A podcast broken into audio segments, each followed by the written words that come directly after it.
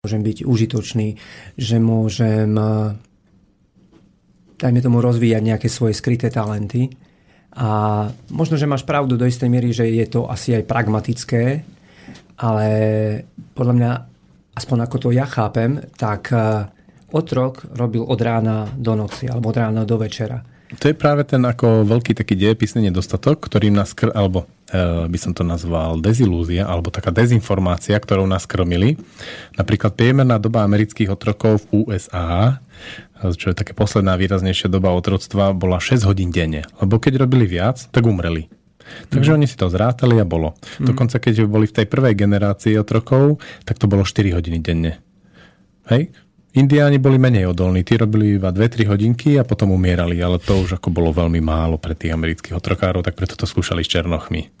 Áno, lebo boli výkonnejší. No a z toho potom vyplýva, že napríklad keď sa stavala americká železnica, čo už stavali nie, e, to sme nestavali my, gačovia, ty biela kultúra, lebo my sme k tomu, aby sme vedeli pracovať dlho, potrebovali okrem mzdy aj alkohol tak e, to už stavali napríklad čínsky robotníci, ktorí vydržali veľa bez toho alkoholu. To je ich bonus veľký. Len e, tá produkčná sféra, tak ako je nastavená teraz v tej našej civilizácii, samozrejme odišla do e, do, do, do Číny a do, na východ. Takže oni tam robia tie dlhé pracovné doby, ale tým, že sa to tam celé presunulo, tak už je aj tam potreba mať ľudí, ktorí budú aj tvoriť, nielen vyrábať.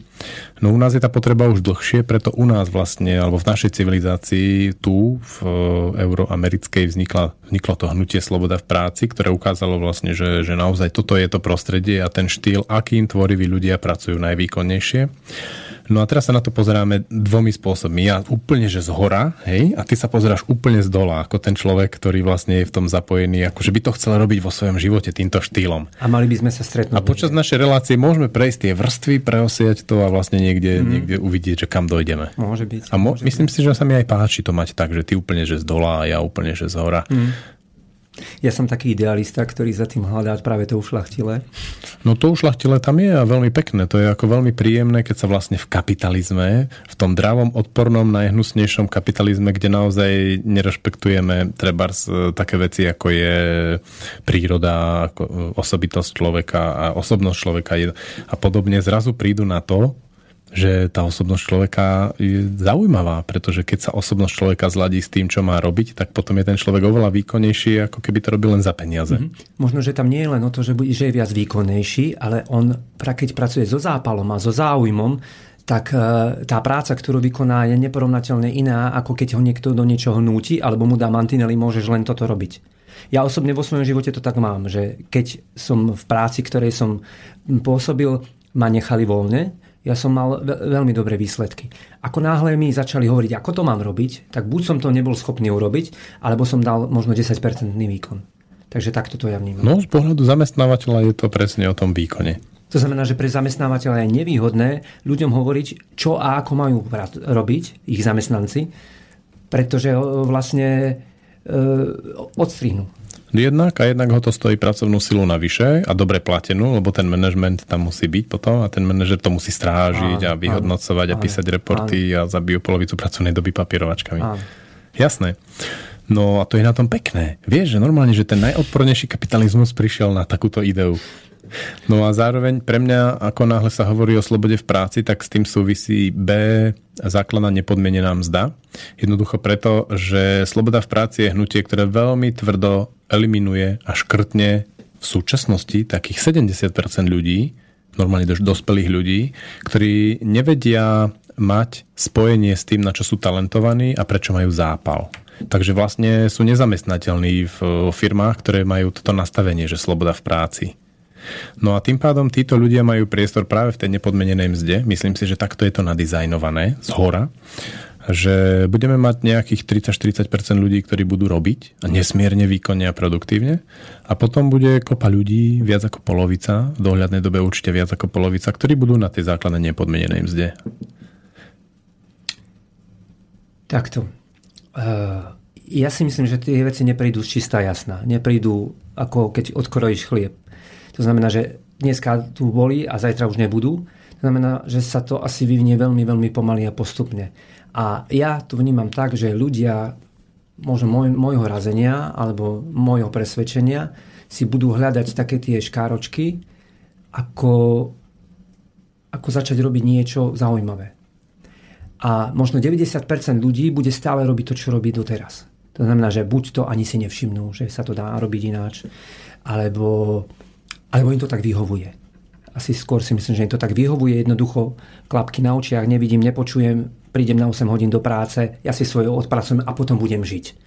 A ten rozmer, o ktorom hovoríme my, je ten, že žiť nie 8 hodín po pracovnej dobe, ale žiť neustále a že vlastne aj tá práca je len ako jedna z foriem života a z foriem realizácie. Že to nie je odstrihnuté.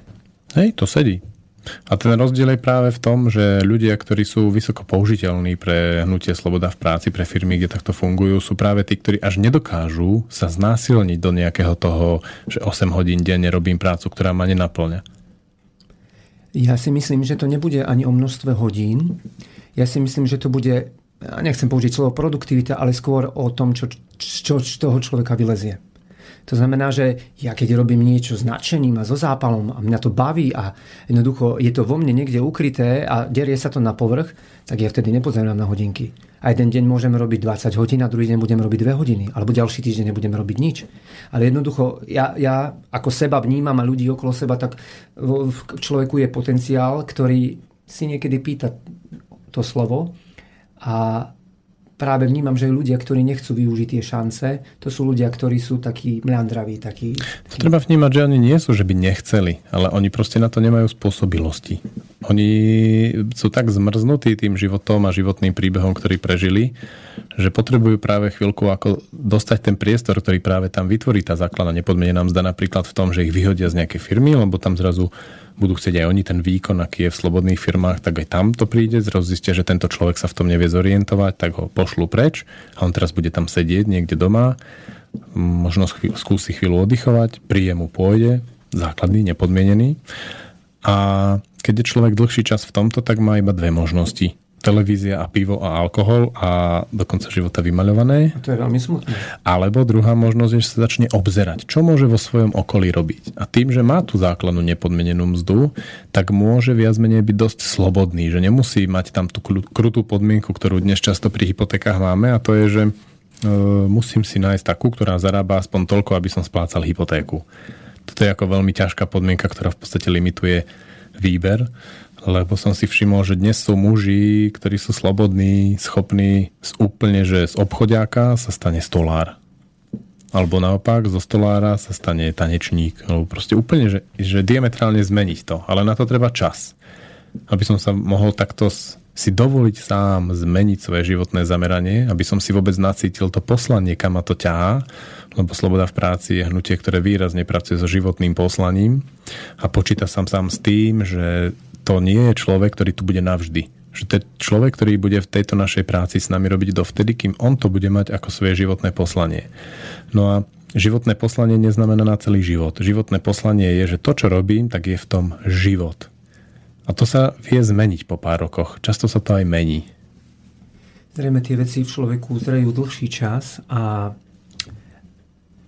ako to ja vidím, tak to hovorím, neprichádza to zo dňa na deň, a človek zatúži potom, že chce ja to nazvem aj takto, že byť užitočný. Aspoň, aspoň ja to tak vnímam, že doteraz, alebo ako si povedal, že v tom kapitalistickom systéme je to tak, že vyžmíkame, čo sa dá, potom človeka odhodíme. A v človeku je potreba byť podľa mňa aj originálny, ale byť prospešný pre druhých. To znamená cítiť nejakú hodnotu. Lebo ak, ak, ak si ja uvedomím, že som prospešný, alebo chcel by som byť prospešný, to znamená, že ja zrejme vnímam, že mám nejakú cenu. A tú cenu nechcem dať pod cenu. Nechcem ju dať zadarmo, alebo nechcem sa nechať vyžmýkať. Takže možno do istej miery ty máš pravdu s tým, že, že tento systém ako keby končí a potrebuje nasadiť niečo iné. Ale ja to zase vnímam z tej hĺbky ľudskosti, že človeku nejaké veci zrejú. Roky. To znamená, že sa ako keby pripravuje na nejaký vývoj. A potom zrazu to silne a zrazu príde situácia, nazveme to okolnosti, kedy je posadený do, že buď to spravíš, alebo to nespravíš. Keď to nespravíš, budeš nešťastný. Buď to, alebo ako by som to povedal.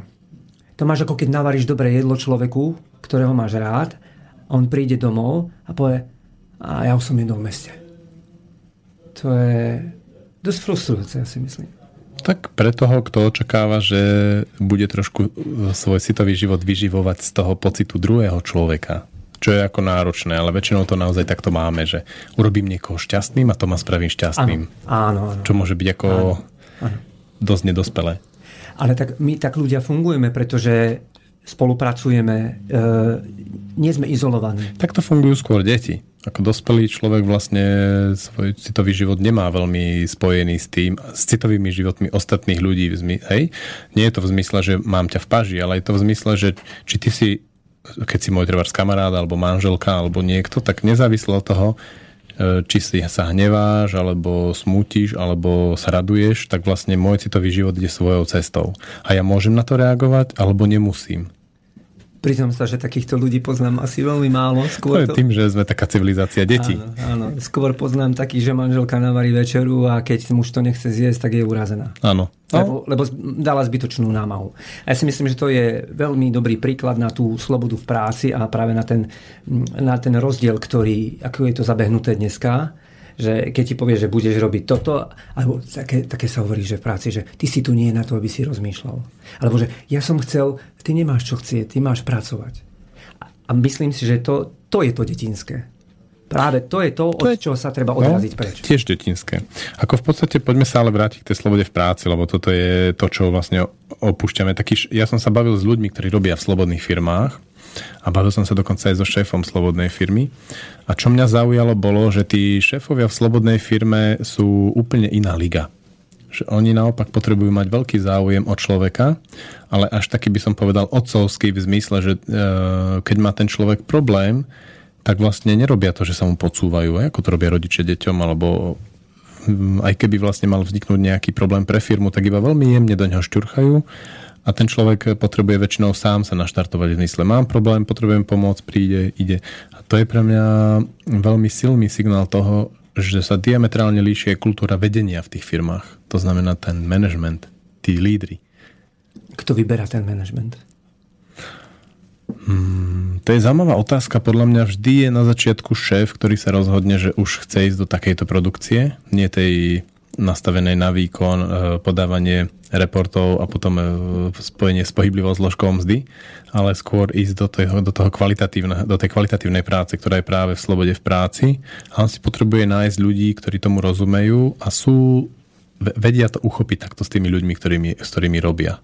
Mne sa veľmi páči jeden príklad, ktorý rozprával chlapík z Google. Prišiel za šéfom, keď ho prijali do práce, že čo mám robiť. Šéf, ja neviem, čo ty máš robiť proste si potrebuješ tú svoju pracovnú náplň tu medzi nami nájsť, robiť ju a niečo dokázať. A ja sa ťa len spýtam, čo si urobil. To je úplne iný rozmer, ako ho chápeme dnes, pretože dnes v dnešnej dobe sa ľudia zamestnávajú, aby vykonali určité množstvo práce. A to, ako to popisuješ, tak tam nejde o to, aké množstvo práce urobí, ale ako je prospešný pre tú firmu, ako, ako ju potiahne ďalej. Ono to trošku súvisí, len ide o to, že ty keď sa tam cítiš dobre, tak to množstvo práce je naozaj niekedy veľmi veľké a v krátkom čase urobené. Hm. To je práve výhoda tých naprúdených ľudí. Že keď vidíš človeka, ktorý prúdi, ktorý je na svojom mieste, ktorý to má ako naozaj ako životné poslanie, tak to je neporovnateľné s človekom, ktorý sa na tom mieste trápi alebo je tam iba za peniaze, hneď to vidno. To je úplne jasné. Stačí obyčajný, obyčajná servírka v kaviarni, hej? To je úplne jasné, že čo tam robí ten človek a či tam je rád alebo tam nie je rád a ako to funguje, ako lieta, ako zvláda. Mal som tu predošlej relácii Peťa Živého, ktorý učí aj dospelých sa hrať. Spomínal, že bol na nejakej konferencii Českej poisťovne a že jednoducho, že manažerov e, učil sa hrať. A deti netreba učiť, ako sa treba hrať. Deti jednoducho si robia, čo chcú. Možno, že zjednodušene povedané, ale deti, keď dostanú niečo záujem, tak skôr ich nemôžeš od toho otrhnúť. A ja si myslím, že to je veľmi podobný princíp ako v tej slobode v práci, že keď ja robím niečo rád a vyslovene ma to priťahuje k tomu, tak potom nesledujem hodinky, že koľko už ubehlo času. A že koľko, koľko, že, že koľko peňazí za to dostanem, aby som si povedal, že, že to stačí. Nie, veľa ľudí takto vníma, že ja nie som za to platený. Hej, alebo ja príliš malý plat mám na to, aby som ja toto dokazoval to si myslím, že práve tá cesta je, je odpútať sa od tohto. No to sú ľudia, ktorí práve nie sú ešte pripravení na šéfa, ktorý by im povedal, ja ti nepoviem, čo máš robiť. Kde zobrať takých šéfov? Takí šéfovia sú vlastne v slobodných firmách, ako ktorých je stále postupne viac a viac. Ako aj od toho otrokárskeho systému k tomu kapitalistickému to chvíľu trvalo. A chvíľku to bude trvať, aj kým sa to preklop, preklopí ako celospoločenský. Samozrejme štátna správa, myslím sa tam nepreklopí napríklad nikdy, alebo armáda je také prostredie, kde asi menej si vieme predstaviť. Mm, nemusí byť nejaká hej, Slobodná armáda. Hej, hej, zaujímavá myšlienka, že chlapi, že, že, že seržant, čo ideme dnes dobiť? No, čo ti to nepoviem. Chod si, rozhľadni sa tu a dobi niečo, čo uznáš za vhodné. Zalo vo svojom vnútri. Áno, že zistí, že nacíť si to. Hej, nacíť si to. Hej, hej, že čo ťa baví, na čo máš talent. Hej, no dobre. Ja chcem dnes variť. Hej. No dobre, a nezačína to niekde v detstve? Nie je to o tom, že keď deti prídu na to, že čo, čo ich priťahuje, že potom, keď im to niekto nezakáže alebo neodstrihne, tak dospelý, sa stane s ňou dospelý človek úplne prírodzeným spôsobom bude vedieť, že čo je. Však deti chcú byť, neviem, pilotom, smetiarom a neviem čím. Ja som chcel byť napríklad učiteľom. Z môjho pohľadu to v detstve začína, respektíve možno ešte v tom úplne rannom detstve, keď je to dieťa len v bruchu. Hmm, to je široká téma, ale poďme na to. Pre mňa je dôležité, keď ja treba som v škole, a mám takú ideu, že deti z našej školy by mohli ísť do slobody v práci. Jednak by to mohli ako manažment robiť, vytvárať to a jednak by mohli práve také firmy alebo pracovné miesta zamestnávať, kde to takto funguje. No a čo im vlastne k tomu treba je, keď viem, že väčšina ľudí to nezvládne v školskom systéme bežnom a s rodičmi, ktorí sú niekedy takí, akí sú. O deťoch hovoríš, nie? O, o deťoch, no. Mm. Aj učiteľov. Vlastne mm. to je taká ako... Ja vnímam, že dve tretinky je v rodičovi a tretinka v uh, učiteľoch, ktorý, alebo v tej škole, ktorú mm. to dieťa stretne. Jedno bez druhého sa ale nedá. No a keď e, to vidím, tak myslím, že oni potrebujú v prvom rade prejsť všetkými tými etapami, ktoré sú predtým, aby boli dospelí.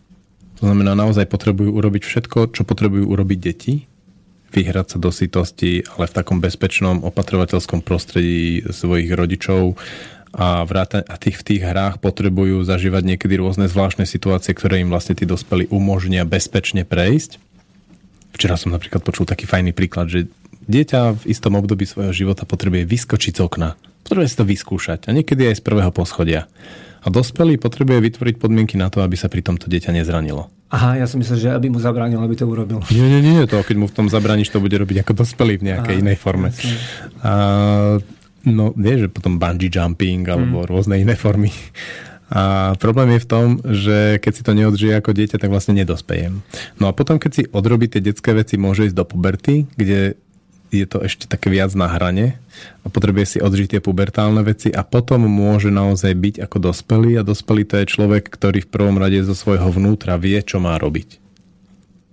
Mm-hmm. Ale najprv, najprv zrejme musí dozrieť v tom detstve až potom môže. A keď mm. sa to nestane, tak potom tu máme veľa dospelých ľudí, mm. dospelých telom, ale hlavami, rozmýšľaním, rozhodovaním, spôsobom fungovania s opačným pohlavím alebo spôsobom výchovou detí sú vlastne deti alebo pubertiaci. Mm. E, ja som dosť rebeloval, hlavne v puberte a keď spomínaš, že vyskočiť z okna, tak my sme bývali na prízemí, takže keď ma rodičia nechceli pustiť von, tak som vyskočil z okna. V tom bolo problém sa vrátiť, lebo som mal strach, že ma potrestajú. A vlastne tento model som si tak trošku aplikoval aj v práci a keď uh, mi chceli teda zavrieť dvere, aby som, aby som stade neodišiel, tak som vyskočil. Keď som tu bol ako hostom pred pol rokom, tak som toto naškrtol a nemusím sa týmto baviť, len chcem povedať, že som ako keby svojou povahou došiel k tomu, že ja musím vyskočiť. Že ja sa nemôžem proste uspokojiť s tým, že mi niekto zavrie to okno. Hej, alebo zavrie dvere. To znamená, že, že asi zase sa vráťme k tomu detstvu a ty ako učiteľ a vlastne ako riadi. Ja by som navrhol teraz dať pesničku, lebo ty si povedal veľmi peknú myšlienku, že ty si vo svojou povahou cítil, že musíš vyskočiť. Uh-huh. A vlastne na to by som nadviazal, že dnes je stále viac detí, ktoré našťastie my dospelí nevieme donútiť, aby neskákali, keď na nich príde tá potreba. Uh-huh.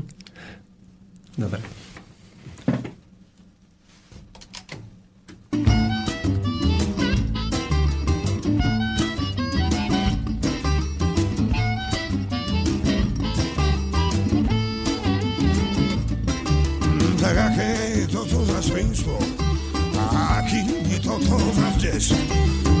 Boli, sme si tak blízko, čo bolo včera, tak nie je dnes.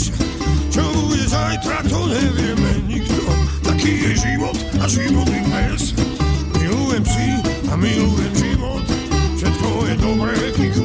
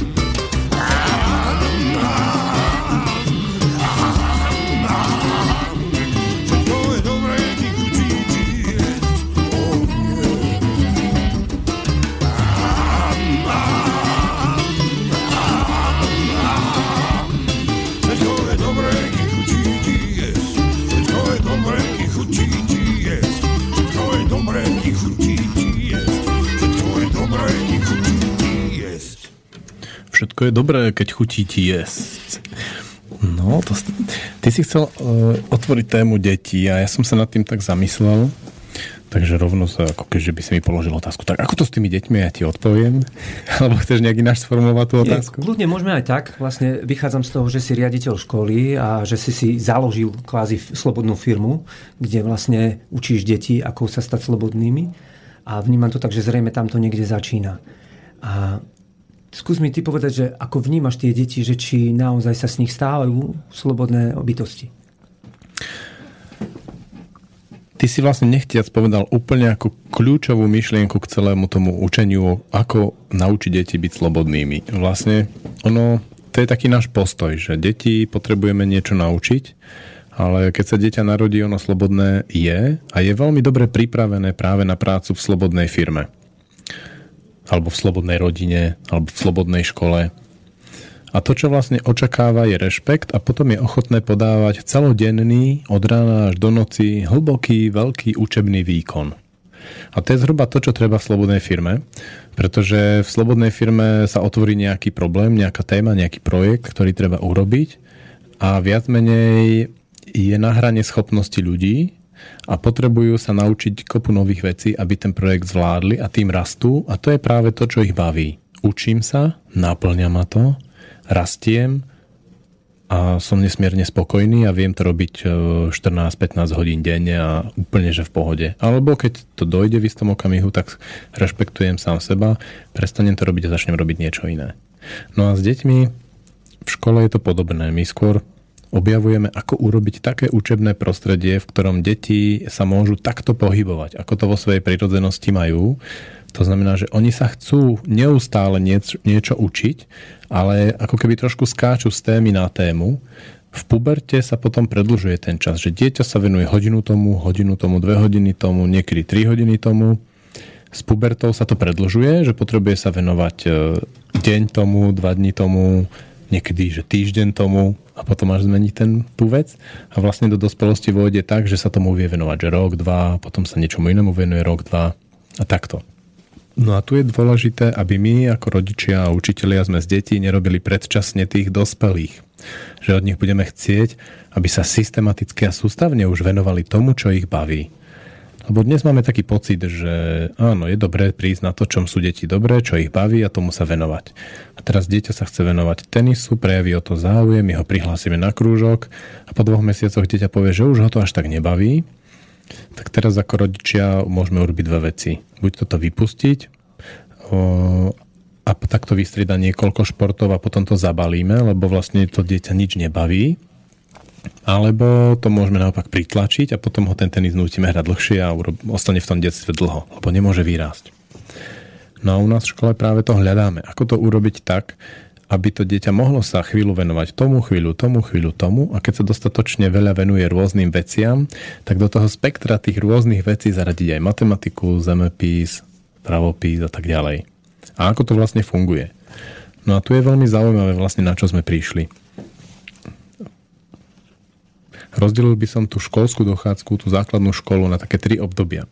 Prvé je prvý až tretí ročník, kde to dieťa potrebuje veľa riešiť takých veci a veľa takých hier a veľa takých cvičení, ktoré môžu súvisieť aj s matematikou, slovenčinou a tak ďalej, ale musia ísť cez pohyb a potrebujú ísť cez situácie, ktoré sú pre to dieťa ohrozujúce. Čo nemusia byť len, že život ohrozujúce, ale môžu byť napríklad aj sociálne ohrozujúce.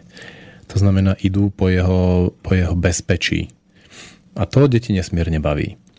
Trošku sa to ešte viac vyhrotí v eh, puberte, v tej ranej puberte, ktorá je ten 4. až 6. ročník, kedy deti potrebujú robiť ešte výraznejšie takéto veci, ale už nie cez pohyb, ale skôr cez sociálne situácie a zmyslom tam nie je ísť do nebezpečenstva v zmysle bezpečia, ale v zmysle jedinečnosti. Oni robia tak tie nebezpečné veci, aby z nich vyšli ako jedinečné osobnosti. A aby my, ako ich rodičia a učitelia, sme to videli. Keď sa to stane, tak im stačí aj úplne že jemné nebezpečenstvo a také jemné situácie. A vidíme tu ich jedinečnosť, oni cítia svoju jedinečnosť, sú spokojní. Ale keď sa to nestane, tak potom potrebujú pritvrdzovať, robia stále ostrejšie veci, nebezpečnejšie, dravejšie. Aby upozornili na to, že, nie, že nesprávnym smerom ich, smer, ich vlastne vedú. No, že aby upozornili na to, že oni sú jedineční a my ich potrebujeme zrešpektovať v tom, čo práve robia. Mhm. Ale, ale nemôžeme veľmi vstupovať do toho, že čo to je ako náhle do toho pubertia ako vstúpime, on okamžite stráca záujem. Aj keby to bolo jeho životné poslanie, to, čo má robiť, ako náhle mu do toho vstúpime a začneme ho tam nejako riadiť, on vypína. Mňa zaujal jeden model, keď si hovoril o tom tenise, to je veľmi príklad aj s húslami. Ja tuším aj Jano Baláš z Elánu, gitarista, to hovoril, že aj Hamel, že keby ho rodičia neboli nútili 8 rokov chodiť do ľudovej školy umenia na husle, pravdepodobne by sa nestal z neho profesionálny muzikant. A keď hovoríš o tom, že vlastne tí rodičia sú frustrovaní z toho, že to dieťa vymýšľa, že čo dva mesiace na, na klavír, dva mesiace, ja neviem, na tanečnú a toto, že čo vymýšľaš, čo nezostaneš pri jednom a vlastne, že tí rodičia nepochopia, že to dieťa to, to ako keby chce prísť na to, že čo je to. Že niečo ho síce zaujíma, ale nevie presne, že čo. Ale mňa by som chcel od teba počuť ako sledovateľa detí, že kde je tá hranica medzi tým, alebo vieš, ak sa že medzi genialitou a šialenstvom je veľmi tenká čiara a rozozna, že kde je. Takže kde, kde je vlastne tá hranica možno ani nie, ale to, ako to rozpoznať, že kedy to dieťa ešte musíš nútiť alebo tak pod, podstrčiť, nakopnúť a kedy musíš nechať to rozhodovanie za neho. Tu je veľmi dôležité ako rodič svojim inštinktom a učiteľ svojim učiteľským inštinktom rozlíšiť, kedy to dieťa, ktoré to dieťa je to jedinečné a geniálne, ktoré potrebujeme naozaj potlačiť a trošku nútiť a v ktorých situáciách. Takže geniálne treba viacej nútiť ako niekto. Je to také špecifické, lebo napríklad ten systém, aký máme v Zuška, že tam nahlásime všetky deti, ktoré trošku prejavia záujem o hudbu a potom ich nútime, je taký korejský. Alebo čínsky by som ho až nazval. V Číne to robia tak, že oni urobia veľkú školu na gymnastiku, natlačia do nej kopu detí, ktoré sa javia, že sú aspoň trošku gymnasticky šikovné a teraz s nimi robia všetky tie cvičenia, rozťahujú ich a nútia ich a majú tréningy trikrát denne a stráva a všetko to ide. a majú vlastne naozaj jedinečných a geniálnych gymnastov, ale majú tam taký 90-percentný odpad ľudí, ktorí sú vlastne invalidi, sú citovo poškodení. Alebo to nevydržia. No, alebo to nevydržia, lebo to proste nie je Psychicky. ten štýl. Mm. No a teraz je veľmi dôležité rozlišiť, že kedy je to ktorá situácia. Keď je to situácia, že trošku ho potlačím a on bude genius a vyletí, alebo je to situácia, že naozaj už mu opadal ten záujem, lebo to nie je tá jeho oblasť a potrebuje si nájsť niečo iné, v čo skúsi. Ono, to, to nie, niekedy máme pocit, že toto je stratený čas, že bol 3 mesiace na tenise a on tam stratil, stratil 3 mesiace svojho života, lebo už do konca života sa tomu venovať nebude. No ak to rodičia urobia múdro, tak najmenej nebude ten tenis hrať dobre, ale bude ho hrať rád a raz za čas sa k nemu vráti a občas si ho pinkne. Aha. Keď ho potlačíš, tak sa stane, že, nebude, bude mať odpor k tomu. že bude mať k tomu samozrejme mm-hmm. odpor a nemusí v tom byť ani dobrý. Mm-hmm. A keďže ten odpad je 90-percentný, tak ja mám osobne k tlaku ako veľký odpor, ale viem, že v určitých situáciách zatlačiť treba a zatlačím. A až veľmi nekompromisne. Na dieťa, na seba, na ženu. Hej? Ale veľmi ako dobre si naciťujem, že kedy je tá chvíľa toho zatlačenia. Lebo tam je kľúčové pre nás ako rodičov alebo učiteľov, že z ktorého východiska vlastne, z čoho vychádzam. Niekedy totiž to, keď chcem na niekoho zatlačiť, vychádzam napríklad zo svojich nenaplnených ambícií. Takto som chcel svojho syna trošku nútiť plávať že plávať to je zdravé, je to dobré, hej, oplatí sa to, a teraz som ho tlačil, tlačil, tlačil, on našťastie bude taký, taký tvrdohlavý, ako ty si spomínal, že ty keď, že nie, tak že nie. No on taký bol. Tak, a potom som postupne uzrel vlastne, že to boli moje ambície, že to vôbec nebolo to jeho. Jeho to bolo nejaký čas. Aj ho to veľmi bavilo, aj to veľmi vo svojom živote s tým pracuje, s tou kvalitou vody a podobne. Ale ty si to chcel viacej ako on. Ale jasné, potom som chcel mať z neho pretekára. Majka Phelpsa. No a teraz ide o to, to je to umenie rodiča a učiteľa nájsť to. Kedy to dieťa pustiť, že hej, už zmenil ten záujem, nechať ho a kedy naopak zatlačiť. Asi to vyžaduje aj múdreho človeka, ale zároveň veľa skúšať. Lebo myslím si, že nikto to nevie, že luskne už to vie. Je veľmi dobré, keď e, ľudia, ktorí o tom rozhodujú, čiže rodičia vlastného dieťaťa a učitelia, ktorí s tým dieťaťom robia v škole, o tom komunikujú spolu. Kedy je tá situácia zatlačiť a kedy je tá situácia naopak opustiť a dovoliť mu nájsť si niečo iné. Čo sa dá aj v škole jednoducho z pohľadu rodiča tak, že dovolím dieťaťu mať štvorku z zemepisu, lebo je to úplne mimo. Ešte aj učiteľka je taká zvláštna, že ho neberie.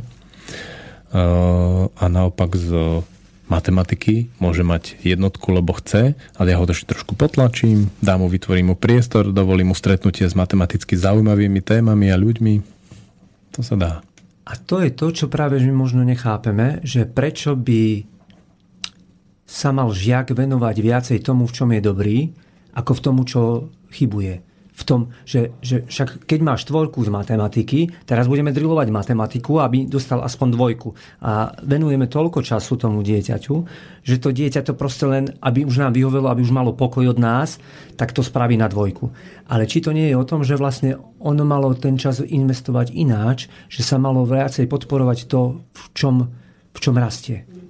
A to je otázka, lebo ja priznám sa, že neviem si na to odpovedať, že či to je tak alebo onak. A ešte druhá otázka, ak môžem. Počkaj, ostaňme pri jednej, Dobre. pamätaj si ju. Toto je úplne jasná voľba mnohých rodičov potrebuje na strednú školu známky na vysvedčení, tie zlé predmety budeme pilovať a tie dobré, tie sú v poriadku alebo nič. No, ono to znie tak logicky. Je to, znie to veľmi logicky. Problém tej logiky je v tom, že vychádza zo starej logiky, starého sveta, kde bolo absolútne jedno, či zamestnanci alebo Všetci boli rovnakí. Sú šťastní alebo nie. Teraz, ako náhle do slobodnej práce, slobodnej firmy by sa chcel zamestnať človek, ktorý je prirodzene ako taký nespokojný so svojím životom, tak nemá šancu.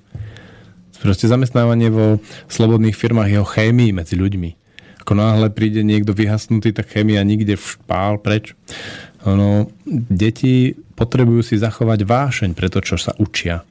A keď budeme učiť deti to, čo nie je ich e, záujem, tak zhasnú v učení, ako v procese, sa prestanú učiť. Oni úplne, že odmietnú tú schopnosť niečo sa naučiť a potom to ani nebudú vedieť. Normálne, že dospelí ľudia, takých tu máme veľa, sa nevedia už nič poriadne naučiť. Potom tu máme také porekadlá, že ohýbaj ma mamko, pokiaľ som ja Janko, lebo keď som starý, už ma neohneš. No a to vychádza jednoducho z toho, že boli drillovaní v tom, čo ich nebavilo, tak stratili schopnosť učenia.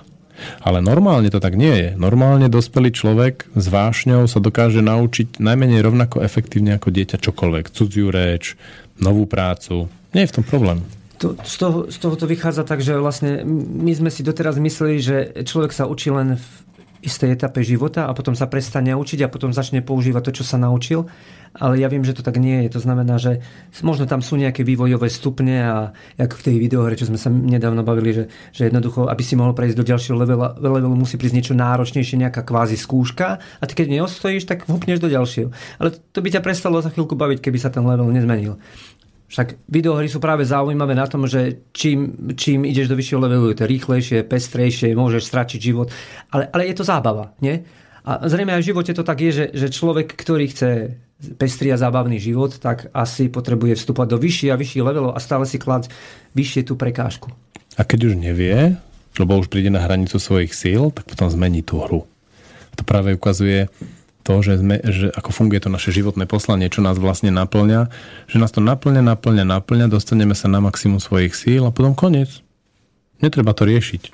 A netreba ani riešiť tú vec okolo toho, že, čo, že respektíve to je také nastavenie našich starých rodičov, že naučíš sa nejakú, vyučíš sa nejaké remeslo v škole, potom ho celý život budeš robiť a potom to ešte odovzdáš aj svojim deťom. Tak to dnes absolútne nefunguje. No a teraz otázka znie, či ja som čudný, alebo čudné bolo to, čo sme doteraz chápali, lebo ja som presne typický príklad toho. My sme chodili na tú istú strednú školu, hej, na teda elektrotechnické, uči, učilište elektrotechnické a ja nie som elektrotechnik. Ani nikdy ani nebudem. Ja som to zistil veľmi skoro. Hneď, hneď po škole rok som zistil, že toto nie je moja cesta.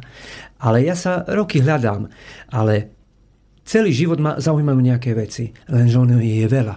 To nie je tak, že ja keby som išiel na nejakú vysokú školu a teraz by som bol, jak ty si učiteľ, hej. Ale mňa mnoho, mnoho, mnoho vecí zaujímalo a ja som si nevedel medzi nimi vybrať. Ale ja som za tie roky zistil, že oni veľmi úzko spolu súvisia. To znamená, že mi ako keby rozširujú ten obraz o svete o, o človeku. Raz, raz som s jednou pani rozprával vo vlaku, sme cestovali do Bratislavy, mala manžela, mala tuším primára a, a ja som jej toto popisoval na no a prečo ste neštudovali? Hovorím, ale ja som študoval. Však celý život študujem. A ešte aj budem, lebo mňa to nesmierne zaujíma. Lebo ja nechcem byť obmedzený tým, že ísť na nejakú vysokú školu, kde ma naučia jeden odbor a to bude musieť celý život robiť. A možno, že práve, a teraz neviem, či mi dáš odpoveď na to, že či som čudný alebo nie, alebo či práve to je cesta k, te, k, tomu, k tomu slobodnému prežívaniu. Dá sa tu položiť taká jednoduchá otázka. Prúdenie, vášeň, životná sila, životná energia z činnosti, ktorú robím, ktorá ma náplňa a, a chcem sa v nej učiť, chcem sa z nej dokon, zdokonalovať a byť v tom majster, učiť sa od majstrov a proste ísť najďalej, ako budem vo svojich schopnostiach Hej, to je, to je to naladenie človeka v slobodnej firme, ktorý niekde chce vyrásť. A teraz si predstav, že v tomto naladení prídeš na vysokú školu na Slovensku v akomkoľvek odbore a máš tam stráviť 5 rokov tak ťa zakupú hneď prvý rok. Presne. Po, po roku zhasneš, lebo proste sa tam nestretneš s tým, čo chceš. Na málo ktorej vysokej škole máš na Slovensku majstrov v tom, čo robia. Na málo ktorej vysokej škole sú skoncentrovaní na to a vedia ti proste to tak poskladiť, aby to išlo. Mne sa to napríklad stalo. Mal som dvojročné štúdium na zdravotníckej strednej škole. Dva roky boli tak akurát, že mi to ešte, že, že som zvládal aj tie ťažkosti okolo toho. A to štúdium bolo postavené tak, že vlastne bolo veľmi praktické, my sme boli skoro stále s pacientmi a ešte k tomu nás učili veľmi ľudia z praxe. Takže to bolo, to sme hltali, čo sa tam rozprávalo. Normálne, že od rána do večera hltáš to, čo ti učitelia hovoria, lebo vie, že na druhý deň s tým pacientom to budeš potrebovať. Ja si toto presne pamätám. Ja, ja som miloval dejepis. Ako viac predmetov ma zaujímalo, ale najradšej som mal dejepis.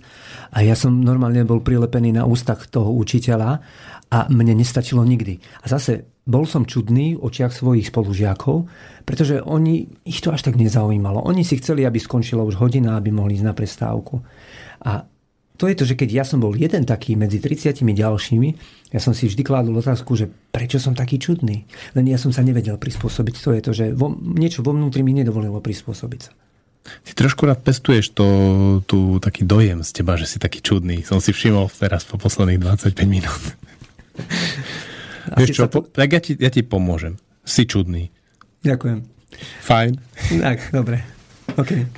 To je práve veľmi zaujímavé Hmm, asi pre šéfov v slobodných firmách, že oni väčšinou spájajú ľudí, ktorí sú označovaní dosť za čudných, sú naprúdení v niečom vášniví a vášeň znamená nie len ako radosť, optimizmus alebo taká servilnosť, ale aj ten hnev, smútok a niekedy ako depresiu. A tí ľudia v tých firmách proste sú hodne živí keď som sa s nimi rozprával o tom. A väčšinou tam majú nejako vyriešenú, je to pocitovú hygienu alebo tú priamu komunikáciu a podobne. To sú ďalšie také veci, ktoré je veľmi dôležité, aby škola a rodičia dovolili svojim deťom. Napríklad priama komunikácia. Že som nasratý. Alebo som smutný, dnes nič neurobím. Vieš, a teraz, nie, nie, dnes máš vysypať smeti, choď vysypať smeti. To je taký disrespekt k tomu, čo to dieťa cíti, alebo ten mladý dospievajúci človek. A to je veľmi dôležité vlastne, aby oni keď sa zažili rešpekt zo strany svojich rodičov a učiteľov k svojmu pocitovému svetu, keď sú zlé, tak potom veľmi ľahko vedia vystreliť, lebo oni si v tých ťažkých obdobiach, keď nie sú navonok veľmi produktívni, aj teda my ako, ako ľudia, potrebujeme urobiť niečo vo svojom tele, vo svojej mysli. Niečo, čo nevieme popísať, ale sa to stane počas, tých ťaž, počas toho smútku, počas toho, tej depresie, počas toho útlmu. Niečo ako žena pred menzesom. A čím viac je to zrešpektované, tak tým potom viac vyletíme. To, že nám zase pomenze sa pred ovuláciou potom dokáže nesmierne veľa a nesmierne efektívne vybudovať všetko, čo sa dá. Mm. Čím si otvoril napríklad moju obľúbenú tému, že sú také firmy, ktoré majú hodne veľa práve so slobodou v práci, kde treba zrešpektujú ženský cyklus, ženy sa zvyknú v takých tímoch zladiť cyklom a potom, keď je ten týždeň pred menštruáciou, tak napríklad, že nemusia prísť do práce. Lebo ten zamestnávateľ, ten šéf vie, že keď ich zrešpektuje v tomto, tak potom, keď prídu, tak si dovolia oveľa silnejšie tú predovulačnú fázu, ktorá raketovo vyletí všetko. Mm-hmm. Raketovo. Potom chlapi zase nestíhajú pozerajú na tie ženy tak z dola. Možno to súvisí aj s tým, že my nedávame priestor deťom na seba vyjadrenie. Nie len na seba realizáciu, ale na práve to, čo nám chcú povedať. Ja mám dve malé deti a nie je vždy ľahké ich nechať prezentovať sa to, čo chcú. A všímam si, dajme tomu starých rodičov alebo iných dospelých ľudí, ktorí ako keby neboli zvedaví, čo tie deti chcú povedať. A možno, že to je to, že keď to dieťa ono prestane potom chcieť niečo povedať. Alebo to povie za každú cenu, alebo možno bude to robiť veľmi drzým spôsobom. Aj sa hovorí, že deti sú drzé. A možno deti sú drzé práve preto, že my ich nechceme počúvať. A vidím súvis práve medzi tým, že keď to dieťa sa to sa nenaučí ako keby byť počúvané, tak potom buď nebude chcieť už rozprávať a nebude chcieť sa zapojiť do tej spoločnosti, alebo to bude robiť veľmi drávým spôsobom alebo veľmi individualistickým spôsobom. Bude to robiť takým spôsobom, na ktorý my počúvať budeme. To znamená, že presne pôjde do vulgarity, pôjde do nejakých zvláštnych príbehov a podobne. To súvisí ale aj s dospelými ľuďmi, tak to majú úplne rovnako.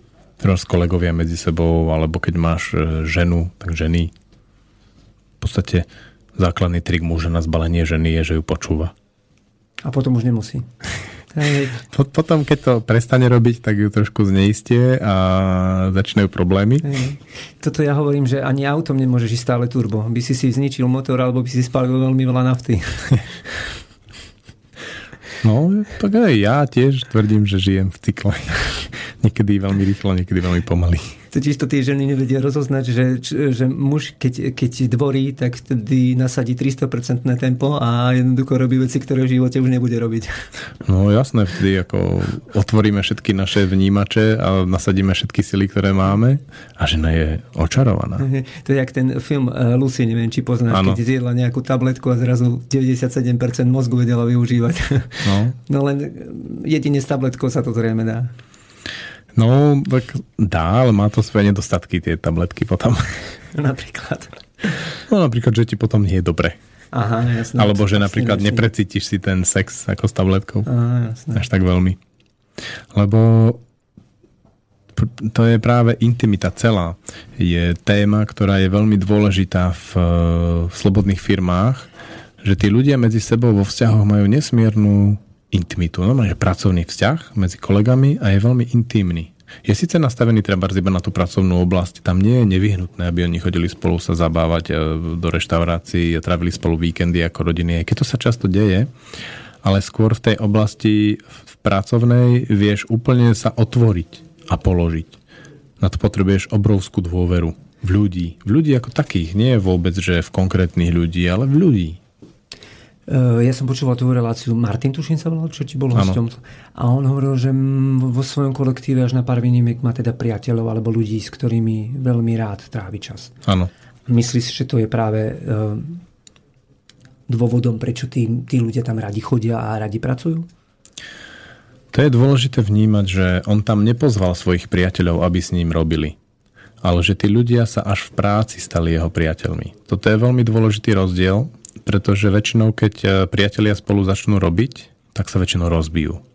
Priateľstvo skončí. E, ale zatiaľ, čo v práci vie vzniknúť veľmi silné priateľstvo, ktoré vie pretrvať aj také ťažké obdobia. Lebo práca je taká zaujímavá tým, že je nevyhnutná. Keď spolu niečo robíme, tak prechádzame aj takými silnejšími chvíľami, aj slabšími chvíľami, aj si delíme peniaze. Aj, aj odkázaní sme na jeden druhého. Áno, áno. A tam sa vlastne tak ukáže ten charakter človeka a zrazu mi môže byť ten človek blízky. Mne ešte napadlo, ako si to rozprával, že vlastne e, celoživotný priateľov nemá asi nikto a keď tak možno jedného, dvoch. A že tí priatelia vlastne odzrkadľujú to, v akom vyvíjom štádiu sme a že zrejme, keď človek príde do takej slobodnej firmy alebo teda do nejakého kolektívu, tak vždy si tam nájde ľudí alebo pritiahne ľudí, ktorí nejakým spôsobom odzrkadľujú, v akom štádiu sa nachádza. Hej, to priateľstvo je taká zaujímavá vec, pretože človeku sa stane, že robí, robí, robí, robí, získa si nejakých priateľov a potom zrazu sa môže stať niečo, čo nebude fungovať v tej firme dobre, že začne vysieť na tých priateľoch viac ako na tom, čo spolu robia ako náhle začne vysieť na priateľoch, tak e, sa tie priateľstvá tak skrivia a prestanú byť k sebe otvorení, začnú byť taký zvláštne taktný, čo vyvoláva takú, takú, také šedé povrchové napätie v tých vzťahoch. No a samozrejme pracovný výkon ide do keľu. A teraz ide o to, že ako vlastne v tom týme si vedia poradiť s týmto javom. Mne ešte napadá, napadá teda taký rozmer, že keď si spomínal ten kapitalizmus a taký ten súťaživý proces a E, ja vnímam napríklad e, to prostredie tých korporátnych spoločností ako doslova žmýkačku, jednoducho, že vyžmýkam do poslednej kvapky, potom odhodím. A potom ja síce som v takom prostredí pracoval a mal som tam veľa priateľov, ale do istej miery vždy je tu konkurencia. Že jak to oddeliť to, aby to, že ťaháme za jeden povraz. Že nie sme, nie sme proti sebe, ale vlastne my spolu násobením tých všetkých potenciálov, talentov a síl vlastne vytvárame ako keby jeden celok. Lebo toto, ja neviem, či je to zakodované v človeku, že, že potrebuje sa porovnávať, alebo či nás to niekto naučil, ale zároveň vnímam, že v človeku je potreba súnáležitosti, prepájania, priateľstva, že skús mi na toto niečo povedať tu vnímam zase e, ako v, normálne v ľuďoch, takto na takej úrovni, ako sme my tu dvaja sa bavíme, tak tá potreba súnáležitosti je a spoločného niečoho a spoločne niečo urobíme, hlavne v mužoch, vytvoríme a ideme. Ale v tom meradle tých e, globálnych korporácií to vnímam, ako vlastne vznikol ten monopolný systém je, že teraz manažer z BMWčka a manažer z Peugeotu sa zišli a povedali si, počuj, my vyrábame disky od aut v takej japonskej alebo, či, alebo čínskej firme za toľko a vy za koľko. No my za toľko. Tak počuj, tak skúsme sa dohodnúť, budeme chcieť dvakrát toľko, lebo sme spolu a dáme tú cenu na polovicu a dohodneme sa s niekým z nich. Hej? A týmto spôsobom sa vlastne začali spájať výrobné procesy a tým pádom sa zliali aj firmy v krátkom čase. A tak to teraz je, že vlastne jedna tá istá tovareň v Číne vyrába skoro všetky kvázi konkurenčné firmy ten istý produkt. A oni to len tak zmontujú a šrobiky sú iné a nálepky sú iné. Mm. No a teraz e, zase za tým vidím ale skôr tú, tú, tú finančnú motiváciu, vieš, na tej národnej úrovni. A práve ten korporát, ako si ho opísal, práve úplne ako nesedí, hlavne v tomto euroamerickom priestore, pretože práve korporáti prišli s myšlienkou slobodných firiem. To ma celkom prekvapilo. Jedný z najväčších, vieš, že Google, Gmail, Nokia. A ja vnímam tieto firmy skôr ako inovatívne, že oni hľadajú tú originalitu. A preto potrebujú aj ľudí, ktorí nesú tú originalitu v sebe. E, ako jeden rozmer tam zrejme je, že chcú stále zostať na trhu, že chcú zaujať, ale myslím si, že tá originalita je asi pre nich tá nosná. Ale pre, hmm. pre mnoho tých korporátnych firiem nie je originalita nosná.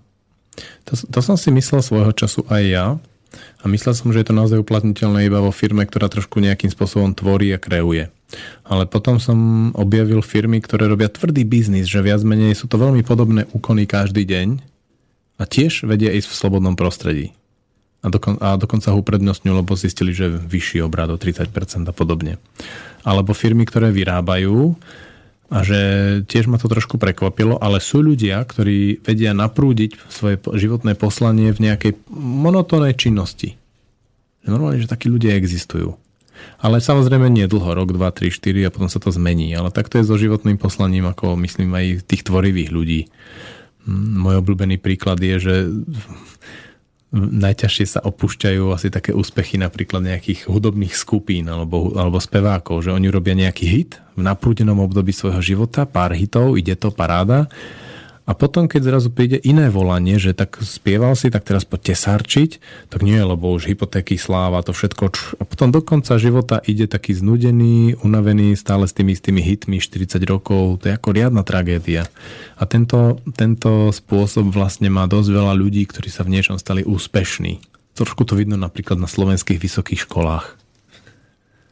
Mne zase napadlo, keď si spomínal o tých muzikantoch, tak nedávno som počúval rozhovor s Jožom Rážom, jasné, že legenda slovenského uh, rock and roll. A on hovoril, že pre nich bolo každým albumom ťažšie a ťažšie sa udržať na tej scéne, hoci to znie ako, ako čudná vec, ako paradox, tak tým, že veľmi vysoko nastavili laťku a že vlastne boli popredná skupina populárna na Slovensku, tak vlastne ako keby sami sebe boli konkurencia. Že ako keby sa porovnávali s tými predošlými úspechmi a bolo takmer nemožné zahrať alebo vymyslieť niečo, čo, čo už predtým zahrali. No hej, lebo predstav si, čo sa stalo. Boli naprúdení, boli v, boli v prúde života.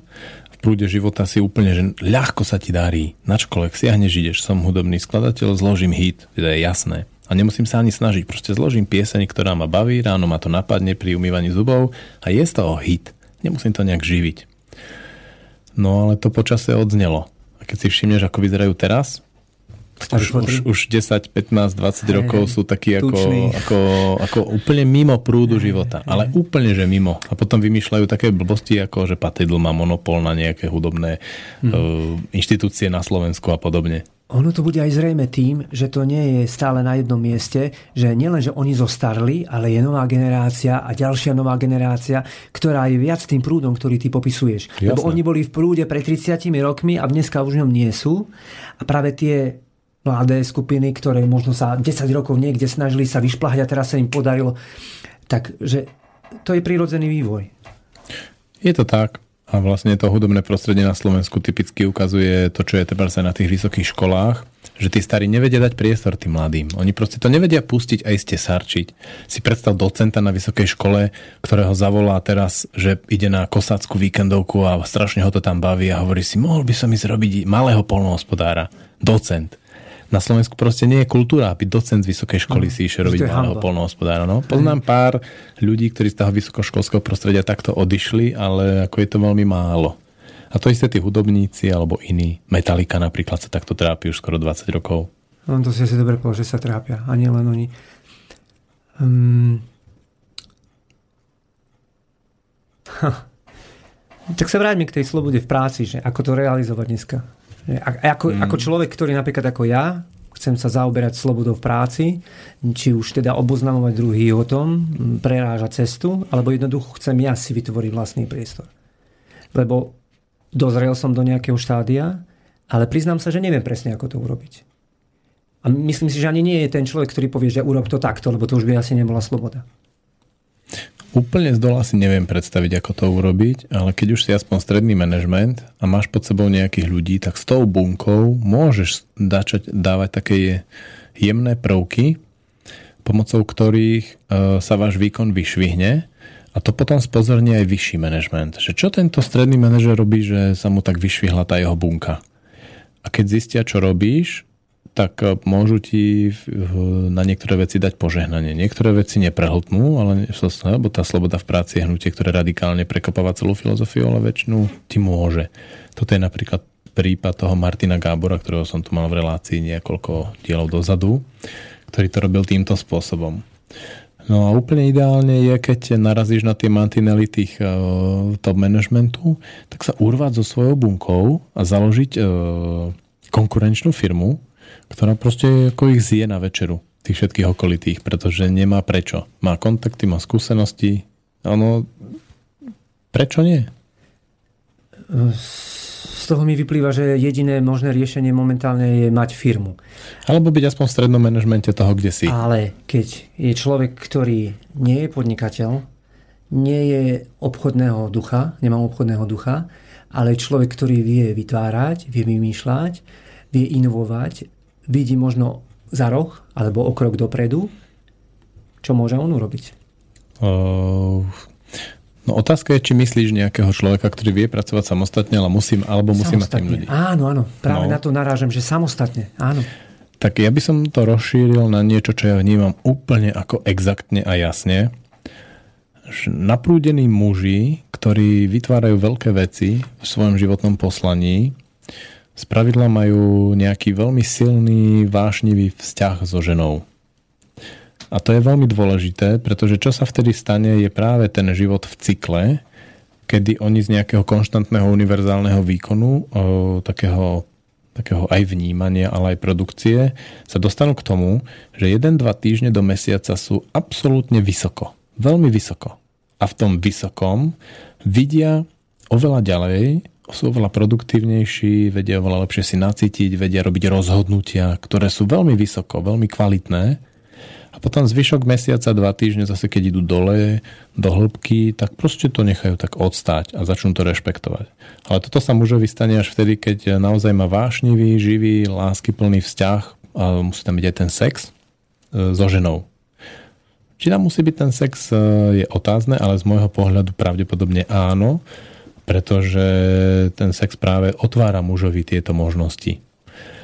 No a tým sa môže dostať k tomu, že začne vôbec rešpektovať sám seba. Pretože my muži máme takú typickú kvalitu prenesenú od našich rodičov a starých rodičov, že keď sa nedá, zatni zuby a choď. Táto vec nás stála náš entuziasmus a našu, naše naladenie Asi v častiach, kedy to ide. A tým pádom vlastne tie špičky zmizli zmizli prepady, lebo v prepadoch zaberieš a začneš zuby a ideš, ale zmizli aj špičky. Už to nerobíš rád. Už to nerobíš rád.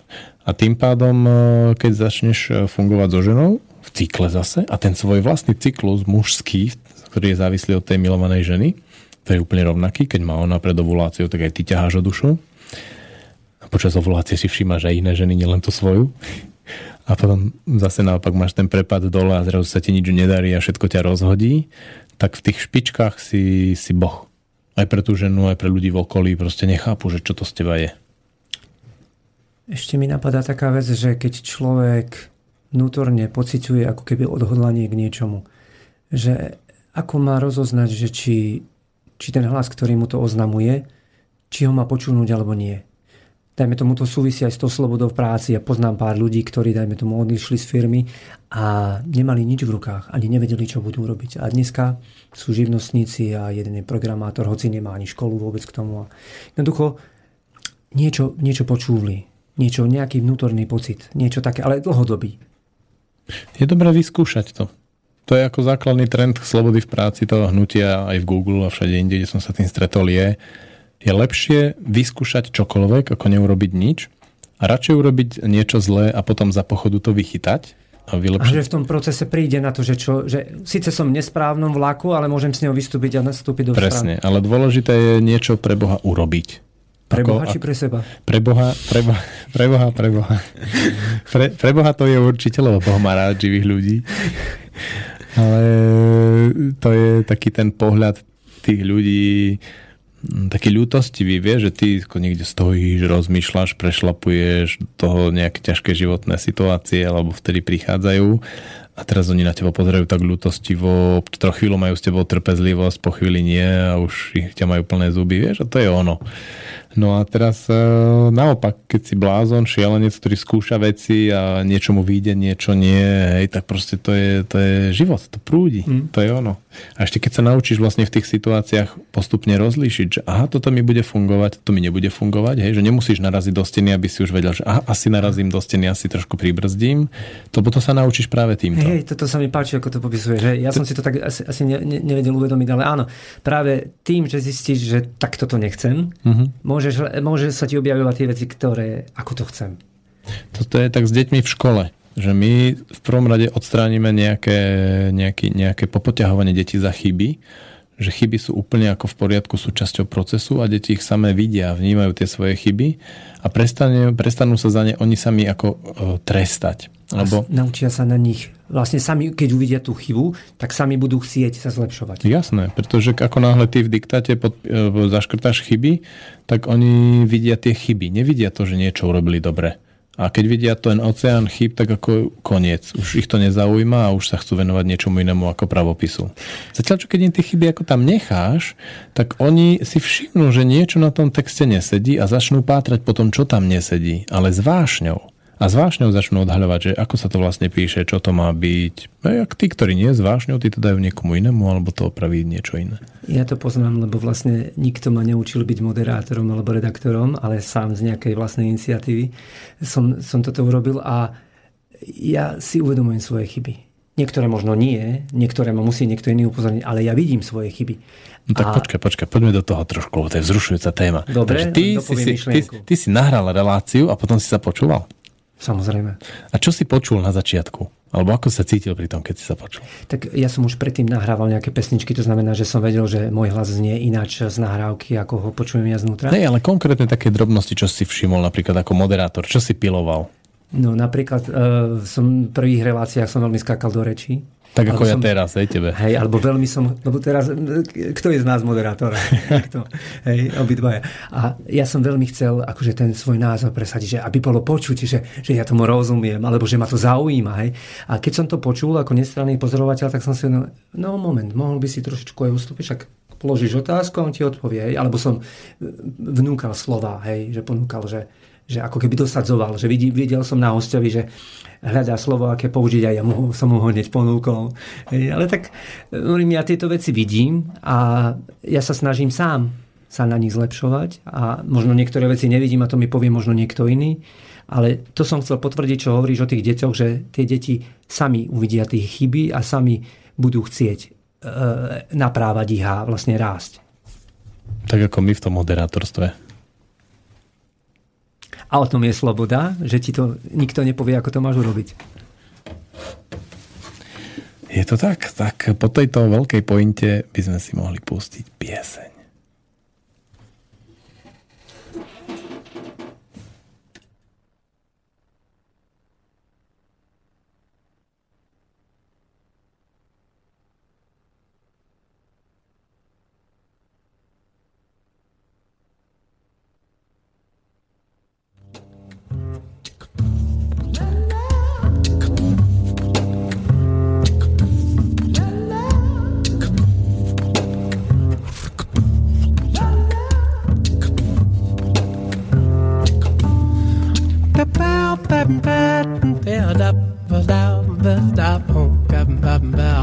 To jemné, co prohřívá hrubým. To jediné, co z mého slova zbývá. Co pramení a proplétá se hrudí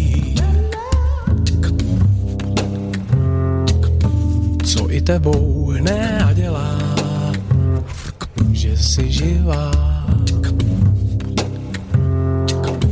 Jako dlouhá vlna, co tiší klokot splavů.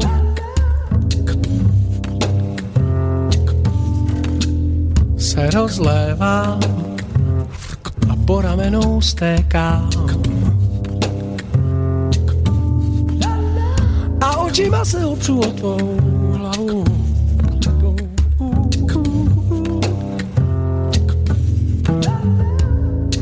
peře je mi prám a pod ním řeka. Vypínám se prostě radlo v rukou starých žen svým mizím nosem ven a kolena ti skrčím do kolen, budu tvůj.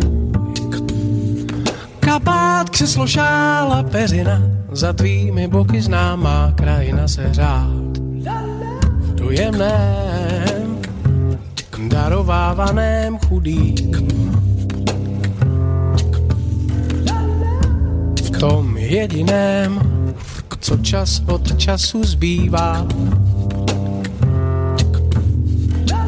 Když jedna spí, je obejmutá druhý. Nad vodopádem pták pod ním ti dva.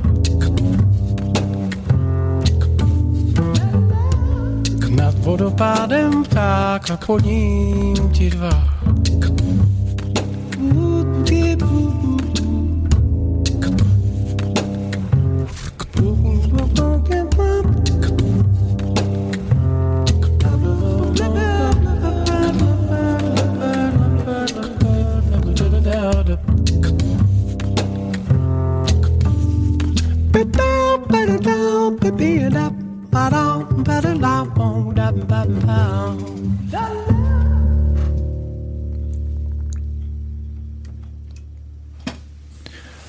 Jaskyňa mužov, Sloboda v práci,